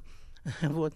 Э, То вот такие часы, как часы Фетченко, они э, хранят время э, и причем их можно установить где-нибудь в отдаленных местах, где и человека-то, может быть, нет. Они там несколько лет, по-моему, три года могут работать без смены э, вот, батарейки источника питания. Да вы что? Татьяна Алексеевна, Да. а по размеру-то это какая машина? Вот э, чтобы мы представляли. Ну, по размеру это, во-первых, колба, э, Так. цилиндр такой, ну, метра полтора. э, по- Высотой. По, по высоте, да. А диаметр? А диаметр, ну, это сколько? Ну, метров, то есть это сантиметров 30, наверное, не больше. То есть это То такой столб, уз- да? уз- узкий, там, высокий такой сосуд, Да. вот, в котором расположен только маятник. Циферблата там нет. А циферблаты, вот как раз э, Фетченко тоже изобрел так называемые вторичные часы с симметричным анкерным приводом. Обычные часы вторичные, ну, на расстоянии они могут работать э, от э, маятника. Они имеют только часовую и минутную стрелку, а часы Фетченко, вот эти вторичные циферблаты, имели еще и секундную стрелку. Вот. Так, Татьяна Алексеевна, а колба непрозрачная? Это просто металл, Нет, да? Колба прозрачная. Колба прозрачная. А внутри маятник, друзья мои, вы слышали об астрономических часах Фетченко? Вот теперь услышали. Татьяна Алексеевна Фокина с нами сегодня. Ну что, мы с Владиславом Александровичем задумались, был ли у Терминатора маятник в колбе, в, сте- в стеклянной, да. Татьяна Алексеевна Фокина, старший научный сотрудник Политехнического музея. Мы в нашем проекте «История машин» говорим об астрономических часах Фетченко. Действительно, наверное, уникальный случай, когда фамилия советского там или российского изобретателя... Советского, э, советского. Да-да-да, ну, имею в виду просто из наших, так сказать, мест э, запечатляется, запечатлевается, да, вот э, в в названии Да. самого прибора, потому что обычно мы привыкли к тому, что есть периодическая система Менделеева, а на Западе нет периодической системы Менделеева. Там вот Нету. просто периодическая система, и все, и забыли, и все, поехали дальше. Есть такое, да, э, некоторое неравенство. А, Татьяна Алексеевна, а так вот, э, если говорить о самом э, Феодосии Михайловиче, да, э, вот понятно, что был гений и, и самоучка, да, человек, который, ну, понятно, имел образование, но тем не менее, вот э, рылся во всех этих мелочах, да, достигал высот, и понятно, что человек одаренный. А что ему помогало вот в его работе, как вам кажется? Э, Ну, во-первых, я с ним была знакома, и даже у него дома как-то бывала в, в этом Ух самом. Да, да. И человек очень интересный. э, Вот. Э, А ему- как у него, кстати, как вот, кстати, выглядел дом изобретателя вот такой, такой тонкой механики? Ну, простая хрущевская квартира, маленькая, ничего особенного. Вот. Так что, как все наши, наверное, советские гении тех лет жили, ну, Мгм. большинство, по крайней мере. Э, Вот. Э, Что помогало? Ну, во-первых, вот когда ему доверили эту работу вот в Харькове, вот в этом институте, э, вот, он решил обратиться к истокам, как говорится. То есть он искал всевозможные книги по часам и начал, конечно, вот с того же Христиана Гюйгенса. Э, Христиан Гюйгенс замечателен тем, что он не просто сделал первые маятниковые часы, а он э, э, с научной точки зрения все обосновал и написал так называемый трактат о часах э, в 1673 году. И там он э, практически все рассказал о том, э, как сделать, чтобы э, маятниковые часы были точными, и в том, и в том числе по, про изохронные колебания маятника и так далее. Но, к сожалению, сам добиться вот этого успеха. То есть он сделал маятниковые часы, но э, вот такой вот э, чрезвычайной точности у него не получилось. Но второй э, ценной находкой Фетченко э, он нашел статью немецкого астронома Хойна, которая рассказывала об исследовании подвесов маятников. То есть маятник не сам по себе, он висит на специальном подвесе, такой типа пружинки. Вот. И этот Хойн предположил, что если правильно изготовить подвес, то э, маятник будет совершать изохронные колебания, не зависящие от амплитуды. А, Но тоже сам сделал, делал тысячи опытов, но добиться успеха не сумел. И вот Фетченко, представьте себе, потратил, потратил 5 лет жизни с 1947 по 1952 год, э, вот э, делая различные ти- типы подвесов. Он перепробовал и короткие, длинные, тонкие, толстые и так далее. И только когда он придумал сделать вот трехпружинный подвес, потому что обычно была или одна пружинка, или две в часах Рифлера немецкого. Мгм. Вот. А он вот предложил вот этот трехпружинный подвес, то есть две э, коротких пру- пружины по бокам и одна длинная в середине. И вот э, этот э, проверки показали, что маятник стал двигаться изохронно. И вот э, он изобрел этот подвес э, в 1952 1955 году. В 1957 году сделал первые часы, которые еще не назывались там его именем, просто там патент получил. И вот все эти свидетельства хранятся э, в Политехническом музее. Вот. А Вы бы спросили меня, а как вообще попали к нам все вот эти и часы, и документы, и Ну-ка, прочее? Владислав Александрович, Ну как, к вам они попали? Любопытно. Так. Дело в том, э, что Феченко сам к нам пришел. Э, Сам пришел в музей, и можете себе представить, какое это было счастье. То есть мы к этой организации, в ней в три Всесоюзный научно-исследовательский институт физико-технических радиотехнических измерений, даже подойти боялись, то есть там атомное время живет и так далее. И вот пришел э, Феченко, причем когда он уже вышел на пенсию, он в 1900 в 81 году вышел на пенсию, а в 82 пришел к нам в музей и сказал, что у него просят часы, а вот эти АЧФ-3 знаменитые, Гринвичская обсерватория в свой музей и в свою обсерваторию. А он сказал, ви- видно, он э, любил наш музей, он сказал, сначала эти часы должны находиться в любимом им политехническом музее, а уж потом, если получится, если будет там возможность, то уже можно и Гринвичская То есть он обсерватория. их умыл слегка. Ну, в общем-то, да. Второй Хорошо. раз утил. Второй раз. А, Татьяна Алексеевна, а что касается сегодняшнего дня, да, вот с тех пор-то прошло 40 лет, вот э, как вот э, в музею были переданы. Сейчас, когда есть атомные часы, вот в этих маятниковых э, часах Фитченко есть потребность или нет? Дело в том, что атомные часы, эталон времени, это э, уникальная установка, над которой работает там целый коллектив сотрудников. А э, часы Феченко – это хранитель времени. То есть ведь кроме вот таких э, научных, там, космических и прочих, там есть телецентры, есть э, множество организаций, где нужно точное время, но не такое там сумасшедшее, там секунда за миллион лет. Ну вот я считаю, что вот это э, плюс-минус секунда за 10-15 лет, это тоже очень высокая точность для обычных э, организаций, ну даже военных некоторых и так далее.